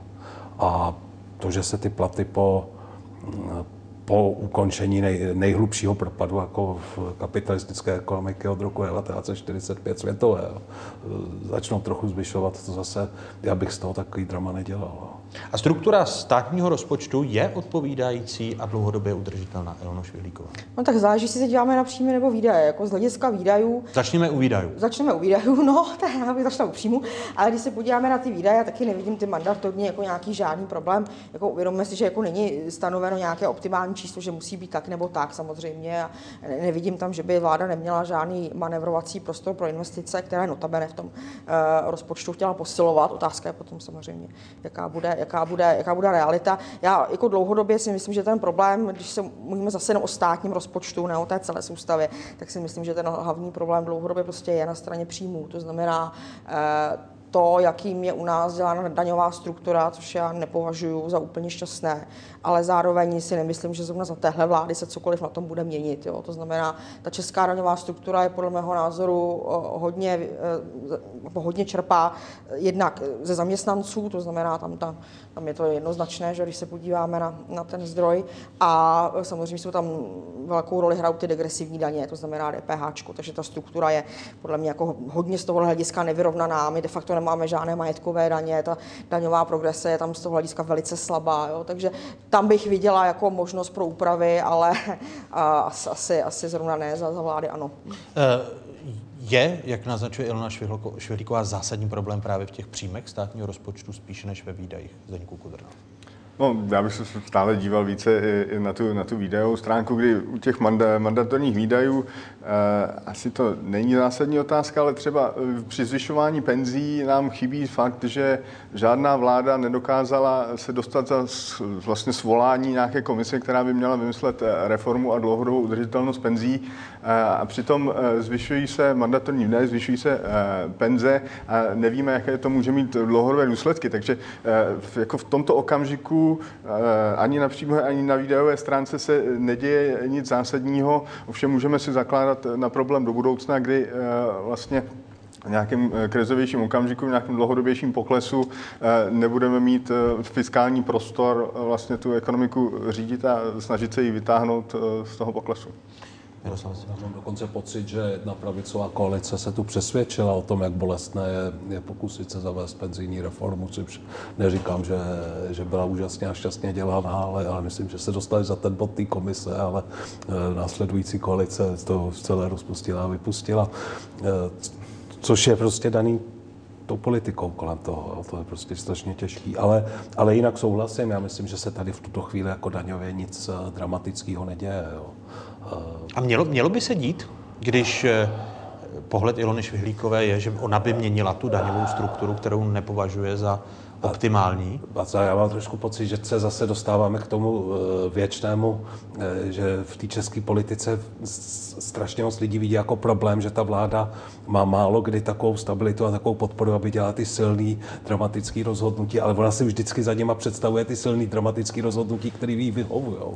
Ne, neumí si představit, že by se dostala k moci ta silná, dobrá, podpořená vláda, která bude dělat ty silný dramatický rozhodnutí, který si zrovna dotyčný nepřeje. Jo. Tak já mám z té české politiky spíš jako prostě mentálně v zásadě hodně klidná. Jo. Rozpoč, významné, roz, významné rozpočtové deficity, poslední významný rozpočtový deficit nebo významný rozpočet ve smyslu makroekonomickým tady uvařil, že Honza Schwarz s tím pětiprocentním deficitem v době 2,5% růstu. Teď tady e, dramaticky mudrujeme nad 0,7% deficitem, který samozřejmě znamená, že se zadlužení téhle zemi, protože ta ekonomika roste rychleji, snižuje, že jo. A, a tak jako mudrujeme a my sousedé v Kundraticích, kdyby to viděli, kdyby chápali o, o jak malých věcech se v reálu, no, tak by, tak by tu televizi vypli, ale oni se to nedovědí, protože už ji stejně dávno vypli. To, to, by, to byste se divil, ale když, když teda budeme u, to, u toho mudrování a, a ta se téma, které nastavuje opozice, byli to sociální demokraté v minulé vládě, teď to jsou Piráti, kteří říkají, že se ku příkladu neřeší problematika vyšších příjmů eh, na budoucnost. Piráti eh, narážejí ku příkladu na odliv peněz z České republiky do zahraničí u velkých nadnárodních firm, které by mohly zůstávat v České republice a ku příkladu právě podpořit penzijní reformu a podobně. Eh, poslechněme si stanovisko poslance Pirátů Mikuláše Ferjenčíka, který na Margo státního rozpočtu v příštím roce říká. Vláda ty rozpočty plánuje jenom tak, že skopíruje to z minulého roku a navýší výdaje o nějaký koeficient, který jim vyplyne z toho, co si dohodli v kuloárech, ale vůbec nesměřují k nějaké modernizaci státu a stejně tak nesměřují k modernizaci naší ekonomiky. Česká republika je bohužel montovna eh, a ty provozy s vyšší přidanou hodnotou tady vznikají málo. Eh, ročně odplyne několik set miliard do zahraničí skrz úrokové platby, dividendy a, a další způsob vyvádění kapitálu z České republiky. S tou vysokou eh, mírou odlivu kapitálu do zahraničí se Česko potýká dlouhodobě, jak vyplývá ze statistik Centrální banky, do kterých se teď můžeme podívat. Formou dividenda úroků z úvěru z přímých zahraničních investic eh, odtékají stovky miliard. V roce 2016 to podle eh, České národní banky bylo 290 miliard, loni podle předběžných údajů odteklo do zahraničí 249 miliard korun. A, a jsou to právě odlivy těchto peněz z České republiky do zahraničí, které jsou argumentem pro odbory v rámci e, tlaku na růst mest. Ať ty peníze zůstanou lidem v Česku, proto je dobré tlačit na růst mest. Ty odlivy peněz do ciziny e, a mudrování na toto téma je zásadnější? To je, to je jako významnější problém, zcela určitě, ale nedá se zase moc dávat dohromady s těma montovnama, když jsem to slyšel. Oni, ty, ty, ty dividendy se vyplátějí z toho, co bychom my řekli, že je nejmodernější součást toho eh, českého průmyslu nebo služeb. Jo. Čili, čili montovny jsou zase trošku jiný problém.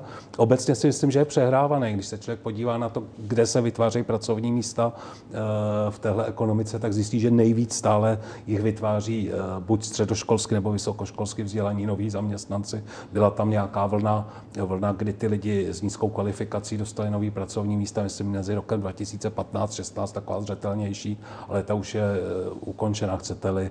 Ten trh je taky do značné míry samozřejmě vybraný, že jo? to jsme tady slyšeli na začátku, ale, ale když se bavíme o odlivech, tak odlivy nejsou z Montoven. Jo? To je, odlivy, odlivy jsou z těch míst, třeba z bankovnictví, třeba ze Škodovky. Jo? A jak těm odlivům zabránit?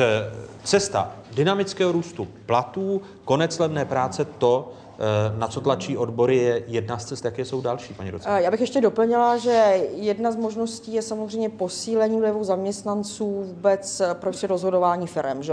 To vám potom vede k tomu, že máte jiné rozdělení produktu. Jo? Ono mimochodem, když se podíváme jako na, na západ-východ, tak nebudeme předstírat, že ta hranice neexistuje. Jo? Tady se podíváme na ty země na západ od nás, tak tam je to rozdělování produktu jiný. Že? Tam, náhrady zaměstnanců jsou větší než, to, než hrubý provozní přebytek. Chcete-li zisk? No, jste přesně obráceně samozřejmě. Jo? A na východ od nás taky. Jo? To znamená, to, jako tahle ta hranice je velice zřetelná. Takže buď můžeme jít tou, uh, tou cestou samozřejmě eh, tlaku na mzdy, čemuž pomáhá situace na trhu práce, posílení práv zaměstnanců, to znamená roz, tlak na to, aby se jinak rozděloval produkt. Eh, samozřejmě tam můžou být restriktivní opatření, o kterých se uvažovalo, to znamená otázky třeba že jo, eh, zdanění těch dividend, že jo, to znamená otázky sektorových daní, také se o tom hodně diskutovalo i, i před volbami minulý rok. No a eh, nebo můžeme samozřejmě, a to se nevylučuje nutně, nejdou proti sobě ty jednotlivé taktiky. A otázka samozřejmě podpory toho, toho českého vlastnictví, jo, protože ten, samozřejmě ten vliv toho zahraničního vlastnictví u nás je obrovský a je obrovský hlavně teda jako v sektorech, které prostě mají jako silně oligopolní až monopolní povahu vodárenství. To je neuvěřitelná eh, situace, že ale i to bankovnictví a další. A tam je potom jako na místě otázka, jestli ten stát by měl, což já si myslím, že by měl, udělat právě něco pro změnu tohohle modelu, protože jako my se tady skutečně bavíme o 40 miliardách korun jako deficitu, což je prostě nic ve srovnání s tím, že jako jedna 300 miliard každý rok opakovaně a už nějakou dobu. A hlavně to jako je spíš to oficiální číslo, jo? kdybychom tam zahrnuli ty vnitrofiremní ceny, tak se dostaneme s klidem na půl bilionu. Takže to už jako číslo... té ekonomice chybí, to prostě to strašně chybí na mzdách, na investicích. My se můžeme ještě jednou na ta, na ta data podívat. Zdeníků Kudrno, šel byste eh, třeba těmi kroky zdanění dividend, když eh, levná práce a tlak odborů na růst mest je jednou z cest, aby více peněz eh, z těch firmních zisků zůstávalo v Česku. To znamená větší zdanění dividend nebo tak často diskutované cílené zdanění, možná Sektor. korporátní, sektorátní, sek, sektorová daň, bankovnictví, telekomunikace, což si neprosadili sociální demokraté ve vládě minulé a ani Babišova vláda se k tomu teď nechystá. Já bych tomu obecně doplnil, že ten způsob, který paní kolegyně naznačila, a který je významný, je také, že český stát může lépe regulovat některá odvětví, jako třeba telekomunikace nebo uh, utility typu uh, vodárenství, že uh, tam je prostor, který uh, čeští politici nedokáží dobře využít a prostě málo tlačí uh, na ty zahraniční investory, aby tam došlo uh, k nějakému uh, férovému rozdělení uh, výnosů uh, z těch, uh, z těch uh, zahraničních investic. Zároveň také platí, že... A můžu vůbec, pardon, že vstupuji do vaší řeči, v liberální společnosti nějak výrazně Eh, na to tlačit? Určitě. Tam... Odvětví mají, mají normální regulaci, tam může být agresivnější nebo ne, tady bych s kolegou souhlasil a chtěl bych eh, se maličko dotknout toho bankovnictví, o kterém něco eh, tuším z minulosti jako v Evropě říct, že, že u nás je významně oligopolní bankovnictví. My jsme 10 milionová evropská ekonomika. Většina 10 milionových evropských ekonomik nemá tři hlavní banky, které se mezi sebou perou o trh. Jo? V Belgii nemá tři velké banky, Jirsko nemá tři velké. No tam ten, no ale, ale jako ten tam, hovořme o zahraničním vlivu, ale no, oligopolní struktura tam prostě není. Naopak to bankovnictví je z hlediska té struktury jako zároveň bankovnictví jsme, jsme prošli okamžik, než, než než to, než... Kdyby se eh, dalo bavit o, o sektorové dani, protože česká ekonomika v průběhu toho krizové dekády byla stabilnější často no, než ty mateřské ne, ekonomiky. My jsme prošvihli ten okamžik, ve který nám v úvozovkách prošvihli ten okamžik, ve který nám krachovaly ty banky a ten stát jim musel pomáhat, jako je to v zemích, které většinou mají tu sektorovou daň. Oni nemají proto, že se rozhodli najednou zdaňovat bankovnictví, ale protože ten daňový poplatník dost nelibě nesou, když se z těch peněz eh, jeho zachraňovaly ty banky a oni pak v za odměnu za, za, za tu krizi bank byla úspěchem i české ekonomiky, nakonec no, úspěchem jasný, i vašeho no, působení jasný. v centrální bance, eh, takže tam bylo asi legitimní bavit se o sektorové dani v okamžiku, kdy vlastně česká ekonomika přestala být tím eh, rozvíjejícím se mladým trhem, najednou byla tak stabilní jo, jako Já jenom říkám, že historicky se ty, a ty zisky jo, banky byly takové, historicky se ty sektorové daně dostaly do toho bankovnictví, protože krachovalo. To znamená, že, že, že jsme promeškali okamžik na zavedení sektorové daně, ku příkladu bankovnictví. Já nevím, jestli promeškali, ale my jsme tu neměli tu, tu přímou motivaci v tom, že se napřed ty banky musely zachraňovat. Jo. To No, je- jsme zachránili dekádu předtím, že? No jasně, a tehdy, tehdy ještě to nebylo téma nikde, že jo. A, eh, ale by- bychom vám vstoupili eh, s Miroslavem Singrem do řeči, protože jste chtěl eh, právě zmínit větší regulaci, a aby se udrželo zhruba těch 250 eh, miliard oficiální odhad odtoků eh, peněz České republiky do, do zahraničí. Ono to zase, zase o tom, eh, o lepší kvalitně vládnutí, že v okamžiku, kdy daňové úřady budou eh, schopné rozklíčovat vnitrofiremní toky a, a dívat se, zda je to nelegitimní transfer zisků v nějakém, nějaká ta schémata, o kterých se dovídáme i z mezinárodních zpráv, že teď Apple a, a Irsko a podobně, tak z toho víme, že se to děje, nejspíš se to děje i u nás, takže pokud by byla kvalitnější regulace, kvalitnější vládnutí, eh, tak by to mohlo eh, část těch příjmů, které nemusí být úplně legitimní, které můžou být v té šedé zóně, využívající nějakých eh, mezer vlastně v českých zákonech a pravidlech, tak by se to asi dalo omezit. Zároveň, kdyby se tady lépe vládlo, tak by se tady i lépe podnikalo, což by zase pomohlo tomu prvku rozvíjení českého kapitálu, kdy vlastně spousta Čechů získá zkušenosti v zahraničních společnostech a potom se rozhodují, jestli mají rozjet vlastní podnikání no a v okamžiku, kdy vidí, eh, kolik klacků pod nohy jim stát naháže, aby vlastně mohli eh, rozjet cokoliv, tak eh, se, se na to často vykašlou a, a zůstanou v tom nadnárodním korporátu místo, aby rozvíjeli ten, ten český pilíř, český, český kapitál. Eh, Které, které kroky ještě k udržení těch miliard v České republice, které odtékají každý rok do zahraničí, jsou nescela využity? Já bych využíval ty kroky, které motivují ty investice tady.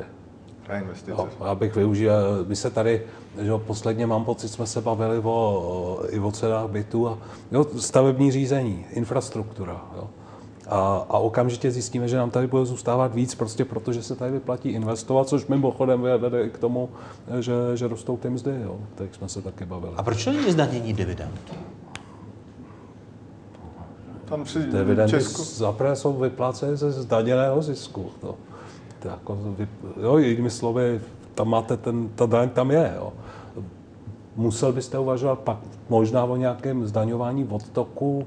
To se přiznám, že si nejsem úplně jistý, že by nám v Evropské unii z hlediska volného povahu kapitálu jako prošlo. Jo. A teď zmiňuji ten krok zdaní dividend, No, ne, který ne, nejsem Ilona si- Švihlíková... Mluvilo se o tom hodně v minulých volbách, když si vzpomenete, tak se hovořilo o vlastně zdaňování dividend a o zavedení sektorové daně. Bylo to jedno z těch mála ekonomických témat, která se probírala. Zároveň je třeba si uvědomit, že Česko konkuruje eh, sousedním zemím jako eh, destinace pro zahraniční investice, takže eh, těžko si můžeme dovolit něco, co by příliš vyčuhovalo v kontextu ostatních evropských No možná, já si myslím, že, že stále nejlepší cesta je mít ten trh práce, který vedle té investiční klimatu prostě je trapné mít eh, ve střední Evropě nejdále trvající stavební řízení, že jo, to je prostě trapné. Konkurujeme africkým diktátorům. Ale, ale když se podíváme, i kdybychom se podívali na ty čísla zase, co tam byly v té televizi o těch eh, od, od toku dividend, tak vidíme, že, že vlastně v těch posledních letech to mírně klesá. No, já si myslím, že to je právě ten důsledek toho tlaku na, na mzdách. Na růst mest, ano. Je to- je to- Protože je to- je to tak a- a tlak od- prostě odboru. i- Není, není tak úplně špatné mít nejnižší nezaměstnanost v Evropě, pakliže na, nás eh, rozčiluje, že mzdy v poslední době tak moc eh, nerostly, protože oni začínají růst docela rychle. Ota- Otázkou je, jestli je možné ten tlak na růst mest udržet a jestli pak ta čísla eh, odtoku opět nepůjdou, nepůjdou nahoru, nebudou-li učiněny další systémové kroky, o nich se tady bavíme, Ilona Švihlíková. Mm, Já si myslím, že ano, protože víte si, že ta struktura ekonomiky je, řekněme, střední přidaná hodnota, střední nižší spíš. A e, těch možností, jak se z toho dostat, jako samozřejmě několik je, ale bohužel se jedna, která v tomto ohledu bych řekla, nemoc něco dělá. A ono taky je to hlavně běh na dlouhou trať. To samozřejmě není otázka jedné vlády, to není otázka čtyř let. To znamená, není to úplně téma, se kterým jako totálně zabodujete, protože i když na tom začnete pracovat, tak ty následky se můžou projevit až za, až za další dobu. Eh, Já osobně tomu říkám eh, posunutí stropu, proražení stropu a strategie trpaslík. Eh, Posunutí stropu znamená, že prostě tlačíte na to, aby se posunoval ten strop, ale řekněme, že neděláte nic zásadního s tím prostředím, ve kterém se pohybujete. To je ten mzdový tlak. A samozřejmě, i když posunujete, tak prostě tam je nějaká hranice, za kterou prostě už není dost možný jít. Proražení stropu znamená, že prostě se eh, vydáte cestou změny té ekonomické struktury. Máme příklady země, zemí, kterým se to podařilo. Není zase úplně tolik, to je pravda, ale rozhodně to není věc, která je nemožná. Jo? To znamená, Kdo to je, prorazil strop? Uh, pro... Tak samozřejmě nejvíc těch příkladů najdeme samozřejmě v Asii, uh, Singapur, Japonsko, Jižní Korea, teď se o to snaží Čína, o které se budeme bavit dál. Z Evropské unie asi Finsko bychom mohli uvést jako jeden z těch strukturálních případů. A je to těžký úkol samozřejmě, ale není nemožný. Jo? To je to proražení. Prostě, a třetí ale... varianta je trpaslík. A třetí varianta je trpaslík a já mám pocit, že varianta trpaslík tady začíná být jako intenzivně oblíbená. To znamená vejít se pod ten strop a zase tlačit na tu láci. To znamená dovážet levnou pracovní sílu, Mongolsko, Filipíny, já nevím, co všechno ještě, Eskimáci, prostě aby se to stlačovalo dolů, aby jsme si udrželi tu cenovou výhodu. To prostě podle mě není eh, strategie pro Českou republiku, to je strategie rozvojové země. Možná jenom dodat uh, nějaké mezinárodní srovnání, že i v těch okolních vyspělejších zemích tam zaměstnanci nedostali nic zadarmo, že to byl výsledek politického tlaku a, a mzdy v Rakousku tlaku. nebo v Německu. Uh, to není, že by uh, zahraniční nebo domácí kapitál nadělil zaměstnancům, to je prostě výsledek politického tlaku, takže pokud se čistí zaměstnanci zorganizují a budou silnější odbory, tak to potom bude vidět i na těchto statistikách. To bude. Česká ekonomika zpomaluje růst. Jak vyplývá eh, z dat Českého statistického úřadu. Podle guvernéra České národní banky Jiřího Rusnoka je připravena na případnou krizi. Centrální banka na konci září po třetí v řadě zvýšila úrokové sazby v souladu s prognózou. Banky by sazby měly jít ještě nahoru, nicméně podle Rusnoka není jasné, kdy se tak stane. Guvernér na tiskové konferenci na konci září mimo jiné uklidňoval, že žádná krize rozhodně není na obzoru. Většinou na krizi není žádná ekonomika dostatečně připravená úplně, eh, ale my děláme všechno pro to, abychom za tu oblast eh, měnové politiky a finanční stability eh, mohli říct, že Česká republika je velmi solidně připravená. To, že dneska postupně, pomalu zvyšujeme úrokové sazby, je jeden z těch kroků, jak být lépe odolný té budoucí krizi nebo nějakému výkyvu tu připravenost ekonomiky nemůže zajistit jenom, eh, jenom eh, centrální banka, jenom měnová politika.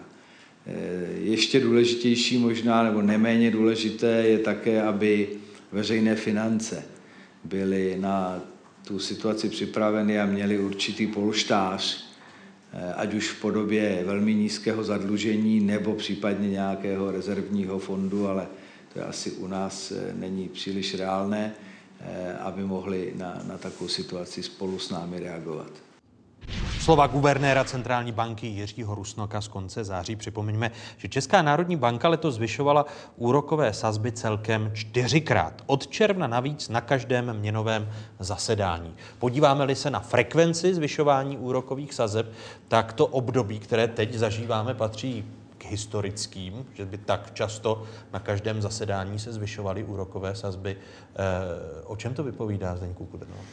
Vypadá to o, celosvětovém trendu, který eh, vlastně je návratem od eh, těch krizových opatření, které vedly všechny centrální banky k tomu, aby snížily úroky v podstatě na nulu nebo některými netradičními opatřeními i, i do záporu.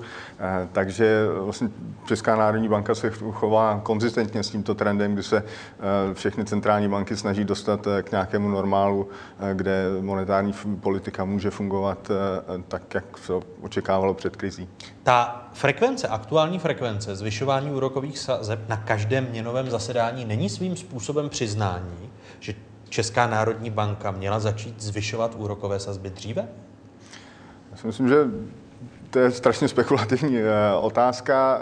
Eh, já myslím, že je to spíše důkazem toho, že jsou velmi opatrní, udělají eh, malý krok, počkají, jestli to nespůsobí nějaké překvapení a potom pokračují vlastně při každé další příležitosti srovnatelně malým krokem. Takže byste šel tímto po malých krůčcích každý měsíc a možná ještě do konce roku. Možná, možná to vydrží chvíli. Je dobrý si uvědomit, že to jsou ty nejmenší kroky. Jo. Že, že já si pamatuju dobu, kdy se úrokové sazby neměnily o čtvrt procenta. A my se svým způsobem, to tady to padlo, vracíme do normálního režimu hospodářské politiky, včetně normálního režimu měnové politiky a, a ty sazby tím, jak rostou ty inflační tlaky eh, celosvětově, se dostávají u hodně centrálních bank nahoru a, a to, to je odrazem. My jsme zažili deset let nenormální, nenormální ekonomiky se silnýma deflačníma tlakama přicházejícíma ze zahraničí a jednu dobu i od nás a, a v tuto chvíli to, to nenormální období končí a vracíme se k normalitě. Promiňte, nespochybnuju, jestli mi rozumíte uh, výši úrokových sazeb v České republice, ale jde mi o načasování. Jestli neměla centrální banka ke zvýšení úrokových sazeb z toho nenormálního stavu na nule, či ve světě ještě někde dokonce záporné úrokové sazby, jestli k tomu neměla přistoupit už loni, kdy byl robustní růst a mohla možná i centrální banka dřívějším zvyšováním úrokových sazeb eh, pozastavit to přehřívání ekonomiky, o kterém jsme se tady bavili. Ale já myslím, že prostě čtvrtka čtvrtka za období je přesně to, od čeho to rozhodování je osmkrát do roka. Jo. Že to prostě svědčí o tom, že normální přizpůsobování... Není to přiznání tedy za spání? No, Podívejte se na, na prognózu centrální banky, kterou jsem neslyšel moc pochybňovat v oblasti cenového vývoje. Ty ceny prostě zůstávají, zůstávají a motají se v úvozovkách kolem toho dvouprocentního cíle. Jo. Kdyby, kdyby tam byla prognozována nějaké překročení ze zhora, tak, tak pak, pak je to trošku jiná situace, ale to se nezdá, že by k něčemu takovému mělo dojít. Pohled Ilony Švihlíkové? Já si taky myslím, že to není žádné drama z tohohle hlediska. Jako tam dalo se to očekávat, vidíme to konec konců i u řady jiných centrálních bank, u americké centrální banky, což na rozdíl od nás má teda globální dopady, takže nemyslím si, že to je situace, která vyvolává nějaké velké vlny. Pomůže to zvyšování úrokových sazeb eh, k tomu, aby tu zemská ekonomika nebyla tak přehřátá, jak připouští guvernér eh, Jiří Rusnok?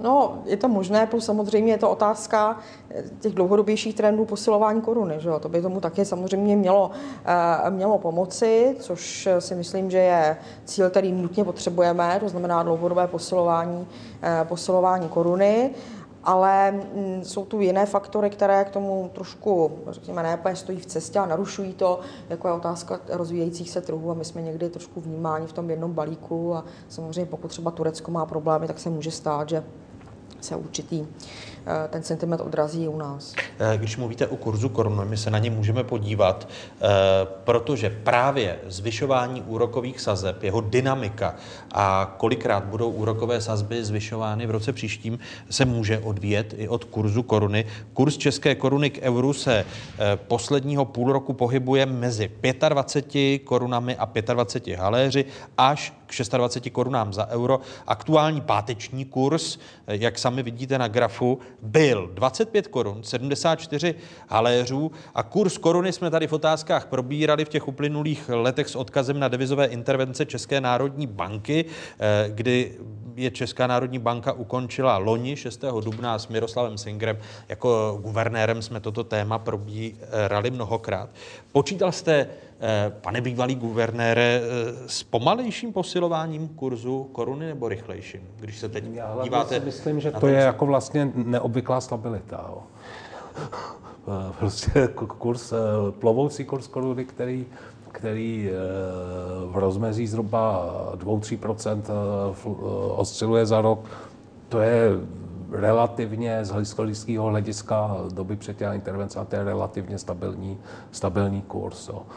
Z toho hlediska se dá říct, že asi většinové očekávání bylo na to trošku výraznější posilování. Tam se odehrává kus toho sentimentu, o kterém eh, mluvila eh, paní kolegyně, kus toho kus toho může být prostě čistá náhodná fluktuace, kterou nemá cenu jako příliš rozebírat, protože prostě náhodný jev je náhodný jev. Ale tam eh, já myslím, že hlavní věžby, hlavní ty hrozivé věžby byly, jak ta koruna bude strašlivě lítat to, po ukončení těch intervencí. Nahoru, dolů o, o, o, o 5%, a to se nestalo. A bál jste se že... toho i, i, i vy, když jste Já jsem si to uměl představit. Já myslím, že jsem o tom tady mluvil. Prostě je tu stále ještě hodně, hodně těch eh, relativně eh, krátkodobějších investic do té koruny, které si myslím, že nejsou ještě, nejsou ještě z té ekonomiky venku ale myslím si, že tady právě ta centrální banka dělá touhle s tou politikou velmi jako slušnou práci pro to, aby se ten kurz vyvíjel, vyvíjel tam, kam teď trh chce, ale současně bez těch velkých fluktuací. Eh, vy jste, chápu správně, Ilona Švihlíková, vaše slova, vy jste počítala s tím, že koruna bude silnější a ekonomice by v současnosti ta silnější koruna prospěla? Já jsem počítala s tím, že koruna bude silnější, myslím, že nejen já, eh, že bude silnější a samozřejmě eh, je to velmi důležité z hlediska té konvergence, jo? prostě té, té české ekonomiky a z hlediska toho přibližování, kdy jednak je potřeba to navyšování mest, o kterém už jsme hovořili, a jinak samozřejmě to postupné spevňování zpevňování koruny, ale tak eh, konec konců zase žádná tragédie se neděje a i ta budoucí prognoza ČNB vlastně tvrdí, že ta koruna bude, bude dále apreciovat. Možná je dobrý si říct taky, že my máme zase o 10 let eh, té velké krize, kterou jsme vnímali jako pro českou ekonomiku jako relativně uh, méně úspěšnou, když to ale za tu dobu třeba ty mzdy v eurech za těch 10 let od roku 2008 stouply o 37 jo což na to, že, že to vnímáme jako velmi, velmi těžké období, tak to zase není, tak, není to tak tragický. Jo. Eh, váš pohled na stabilitu koruny a a, a kurz koruny? Nic se tam neděje, tam jen pro srovnání, abychom uh, věděli, kdy, kdy, to, kdy ta oscilace začne být uh, podivná. Existuje uh, evropský směrný mechanismus, který by pro nás byl závazný, pak, když bychom někdy chtěli přistoupit k euru a tam, aby se vlastně, aby to začalo být napjaté, tak by se kurz koruny musel pohnout alespoň o 4 koruny jedním nebo druhým směrem, což se teď vůbec neděje, že? což jenom jakoby dokumentuje, že se do toho tunelu krásně vejdeme a vlastně ten trh je stabilní a nezajímavý. Já se ptám na kurz koruny a sílu české koruny i s ohledem na už zmiňovaná čísla hrubého domácího produktu, protože data Českého statistického úřadu ukazují, že česká ekonomika z toho robustního 4% růstu zpomaluje. Eh, připomeňme si data Českého statistického úřadu, která se týkají vývoje tuzemské ekonomiky. Česká ekonomika ve druhém čtvrtletí meziročně zpomalila růst. Ze 4,1% v prvním kvartále na aktuálních 2,4 V loni se meziroční růst ve třetím a čtvrtém čtvrtletí pohyboval kolem 5% Ten kvartální pokles eh, růstu tuzemské ekonomiky byl očekávatelný, Zdeňku? No, určitě poklad je vždy očekávatelný a v okamžiku, kdy eh, ekonomika je někde kolem vrcholu a eh, funguje nad úrovní potenciálního výkonu, tak je otázka času, eh, kdy se projeví nějaké zpomalení prostě z toho faktu, že trh práce je napjatý, nelze sehnat nové zaměstnance a tím pádem nelze dále růst, že tam jsou strukturální omezení dalšího růstu. Takže... A vy 4% považujete růstu Eh, české ekonomiky za nad eh, standard. Eh, že potenciál tuzemské ekonomiky se pohybuje někde spíš kolem těm 2,5-3%, ale 4 už je pro vás moc. V daném kontextu to tak vychází, že existuje makroekonomická kalkulace potenciálního růstu a ta, ta naznačuje, že ekonomika s tím vyšším růstem fungovala nad touto úrovní. Což limity jsou na trhu práce a, a, a v dalších částech té ekonomiky? Nebo jaké jsou ty hlavní limity? Tak česká ekonomika je eh, otevřená, je to exportní ekonomika, takže hodně záleží na tom, co se děje za hranicí, jestli eh, export eh, může růst a i když je tam potenciál pro další růst exportu, tak v okamžiku, kdy podniky nemají nové zaměstnance, nemohou vyrábět více, tak ten potenciál prostě nejde, nejde využít. Miroslave Singre, když se podíváte na, ten, na, ten, na to zpomalování tuzemské ekonomiky, tak je to zpráva prospěšná? Zpomalování růstu není nikdy prospěšná zpráva, ale, ale zase nebavíme se, zaprvé se nebavíme o nějakém tragickém růstu, jestli na letošní rok, bych řekl, tak už taky ona pomalu končí, tak myslím si, že ta schoda je tak plus minus kolem těch 3%.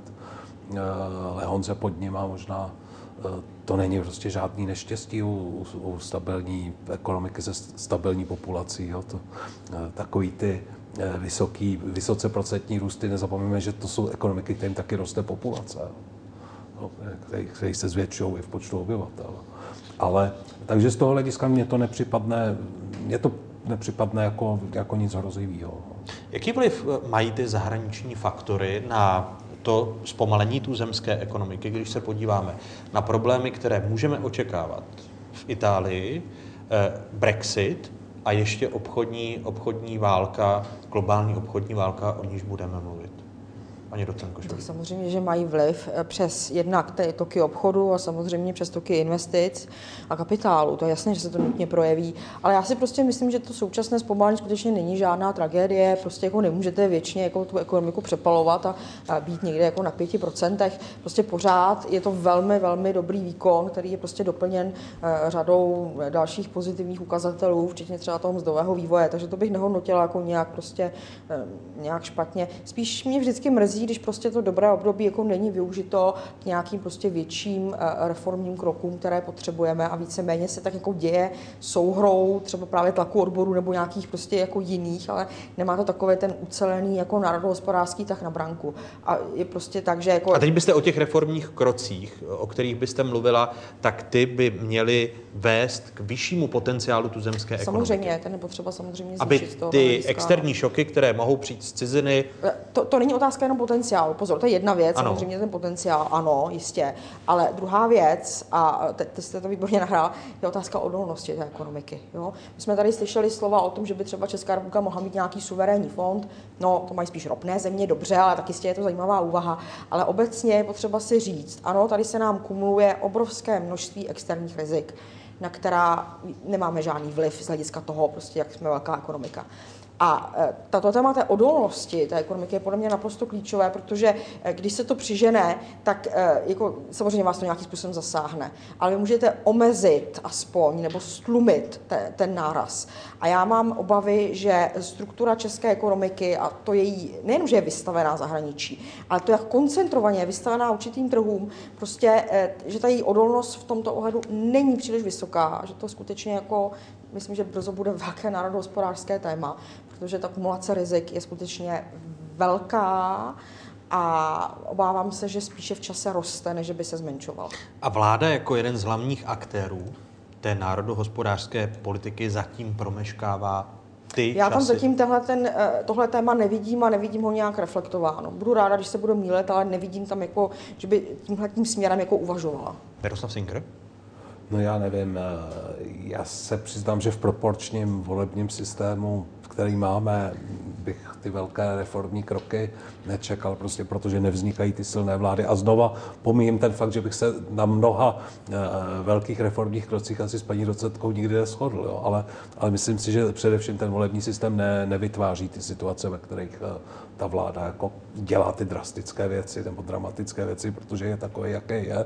A, a znovu upozorňuji, že to neznamená jenom dobrou zprávu, ale taky eh, špatnou a naopak. Jo. Není to jenom špatná zpráva. Pro mnohé je to dobrá zpráva, protože by se jim ty velké kroky nemusely líbit. Ale s Ilonou Švihlíkou se shodnete, shodnete se alespoň na tom, že, že by měla být e, reformována naše ekonomika, aby dopad těch externích rizik nebyl v případné krizi tak velký? Já nevím, já si myslím, že když se podívám jako zase z hlediska ty zkušenosti těch posledních deseti let, jo, tyho největšího otřesu, na to, jak si ta česká ekonomika vedla z hlediska rizik, jo, tak eh, bych řekl, že na, ještě speciálně jako země, která je skutečně mimořádně průmyslová, my máme, myslím, vyšší podíl eh, průmyslové výroby na HDP než Německo. jo. Eh, A zažije třetinový propad jako světové výroby aniž by se jí eh, zhroutila finanční soustava, aniž by, se jí, aniž by zažila tu úplně nesnesitelnou vlnu nezaměstnanosti nebo něco, co, co známe z těch ekonomik, kteří si to prožili skutečně natvrdo, včetně třeba Maďarska, abych necitoval jenom nějaký země, který považujeme za, za pro nás exotický nebo nesrovnatelný. Já si myslím, že my máme jako dva, dva pilíře té stability a ty bychom si měli hlídat. Ten první je nízký zadlužení, kde připomínám, že tento rozpočet, o kterém jsme se bavili, povede k tomu, že to zadlužení dále klesne. A, a druhé je ta stabilní finanční soustava. A to jsou ty dva pilíře, které umožňují pak využívat měnovou politiku a nemám žádný iluze na základě, jako myslím, že jsme na to měli v eh, centrální bance i studii o tom, že bychom byli nějak dramaticky schopni využívat fiskální politiku jako protikrizový nebo proticyklický nástroj, prostě protože zase nemáme ty silné vlády, které tomu, a nemáme ani ty trvanlivé vlády. Jo. Proticyklická politika vyžaduje tu trvanlivost. Teď máme za sebou výjimečné období, kdy vláda vládla čtyři roky a já vždycky říkám, já za svých 11,5 let v centrální bance jsem chodil na devět vlád. Jo ono, když se, ano, vy, Já jsem chtěla reagovat, že je sice pravda, že tam to Česká republika zvládla relativně dobře v porovnání s ostatními zeměmi, ale pozor, teď ta rizika může být úplně jiná. Jo? Mluvíme o jiné situaci, o jiné konstelaci a kumulaci těch rizik. To znamená, ty- ty... situace, jako, abych to úplně nesrovnávala, jo? to znamená to, že máte velkou recesi, kterou nějakým způsobem prostě no, zvládáte, dejme tomu, tak jo, mluvíme o jiné situaci. To znamená, abych to jako úplně bych z té minulosti tady ne- nečerpala. No a to, to se teď dostaneme na závěr dnešních otázek právě k těm rizikům. Externím rizikům pro naši ekonomiku, která mohou přijít. Začněme u Brexitu. Británie má nejlepší dny před sebou, v to věří britská premiérka Theresa Mayová. Lídři členských zemí Evropské unie doufají, že v říjnu výrazně pokročí vyjednávání o podmínkách britsko-unijního rozvodu. Britská premiérka v tomto týdnu opět Evropě pohrozila. Dohodu s Unii podle svých slov nechce za každou cenu a pokud to bude nutné, opustí Velká Británie Unii bez smlouvu s Bruselem. I have treated the European Union with nothing but respect. The United Kingdom expects the same. Now, in a negotiation, if you can't accept what the other side proposes, you present an alternative. And this is what we have done. Our proposal is for a free trade deal that provides for frictionless trade in goods. It would protect hundreds of thousands of jobs Velká Británie je přitom pátým nejdůležitějším obchodním partnerem České republiky. Další možné riziko finanční nestabilita Itálie, zadlužení Itálie.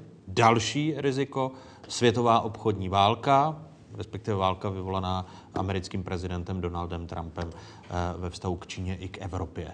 Eh, Ještě nějaké riz- riziko jsem No, ropný trh samozřejmě. Ropný, ropný trh, takže tady máme Irán, čtyři, vypadnutí z trhu. čtyři, čtyři rizika. Které z nich je nej, nejzásadnější pro naši ekonomiku? Zdeňku? Myslím, že tam platí eh, pořekadlo, že ekonomové předpověděli 10 z posledních dvou krizí, protože my jsme velmi dobří v tom, že dokážeme ta jednotlivá rizika eh, specifikovat a že něco, eh, něco hrozí. To, co neumíme říci a to, co asi bez křišťálové koule nejde, je, kdy dojde takové kombinaci těch rizik, že to opravdu spustí nějakou tu reakci. Takže je to jakoby Damoklův meč, který na tou ekonomikou visí, ale nevíme kdy a jestli. Takže z toho důvodu je těžko říci, které to riziko je větší a jak by se ty procesy musely eh, zřetězit, aby, na, aby to na nás dopadlo. Nicméně zase A to, že platí- se začínají řetězit, ty, ty čtyři procesy, které, které zmiňujeme, eh, ropný trh, Brexit, tedy bez Obchodní dohody, válka. eh, obchodní válka a ještě do toho finanční problémy Itálie. Jako výrazného hráče eh, Já myslím, že eurozóně. nám nejbližší je eh, ten problém Brexitu, kdyby opravdu došlo k nedohodě, tak eh, bylo řečeno, že Velká Británie je čtvrtý největší obchodní partner, dále jsme exponovaní skrze německé vývozy do Británie, takže tam asi to je, to je nejbližší riziko nám. A nicméně zase logika toho vyjednávání v Evropské unii je taková, že obě strany to musí vyhrotit až na samou hranu toho, toho vyjednávání, ale pak mají eh, velmi silnou motivaci se v tom okamžiku, kdy už to dál nejde hrotit, eh, dohodnout. Riziko Vy si tady- myslíte, že se dohodnou? Eh, Ta motivace k tomu, aby se dojde. dohodli, je, je obrovská, ni- nicméně politická situace, zvláště na té britské straně, je natolik chaotická, že může dojít k tomu, že v tom nejvyhranějším okamžiku se tam něco nepovede a, a opravdu Británie skončí nedohodou a, a tvrdým, tvrdým Brexitem, což by potom asi vedlo i, i k dopadům na naši ekonomiku. Ten mix těch eh, rizik externích eh, je nesrovnatelný s tím rokem 2008, respektive důsledky té globální ekonomické krize. Pro mě je ta krize, eh, která začala v roce 2008, eh, událostí, o který si myslím, že tato rizika ji nejsou schopní zopakovat. I když zmíníme ta I čty- když když jsme teď zmíní, a mluvili- budeme řetězit a násobit a vymýšlet další. A ještě, to fakt si nemyslím. Prostě meteory nepadají, nepadají tak často. Jo.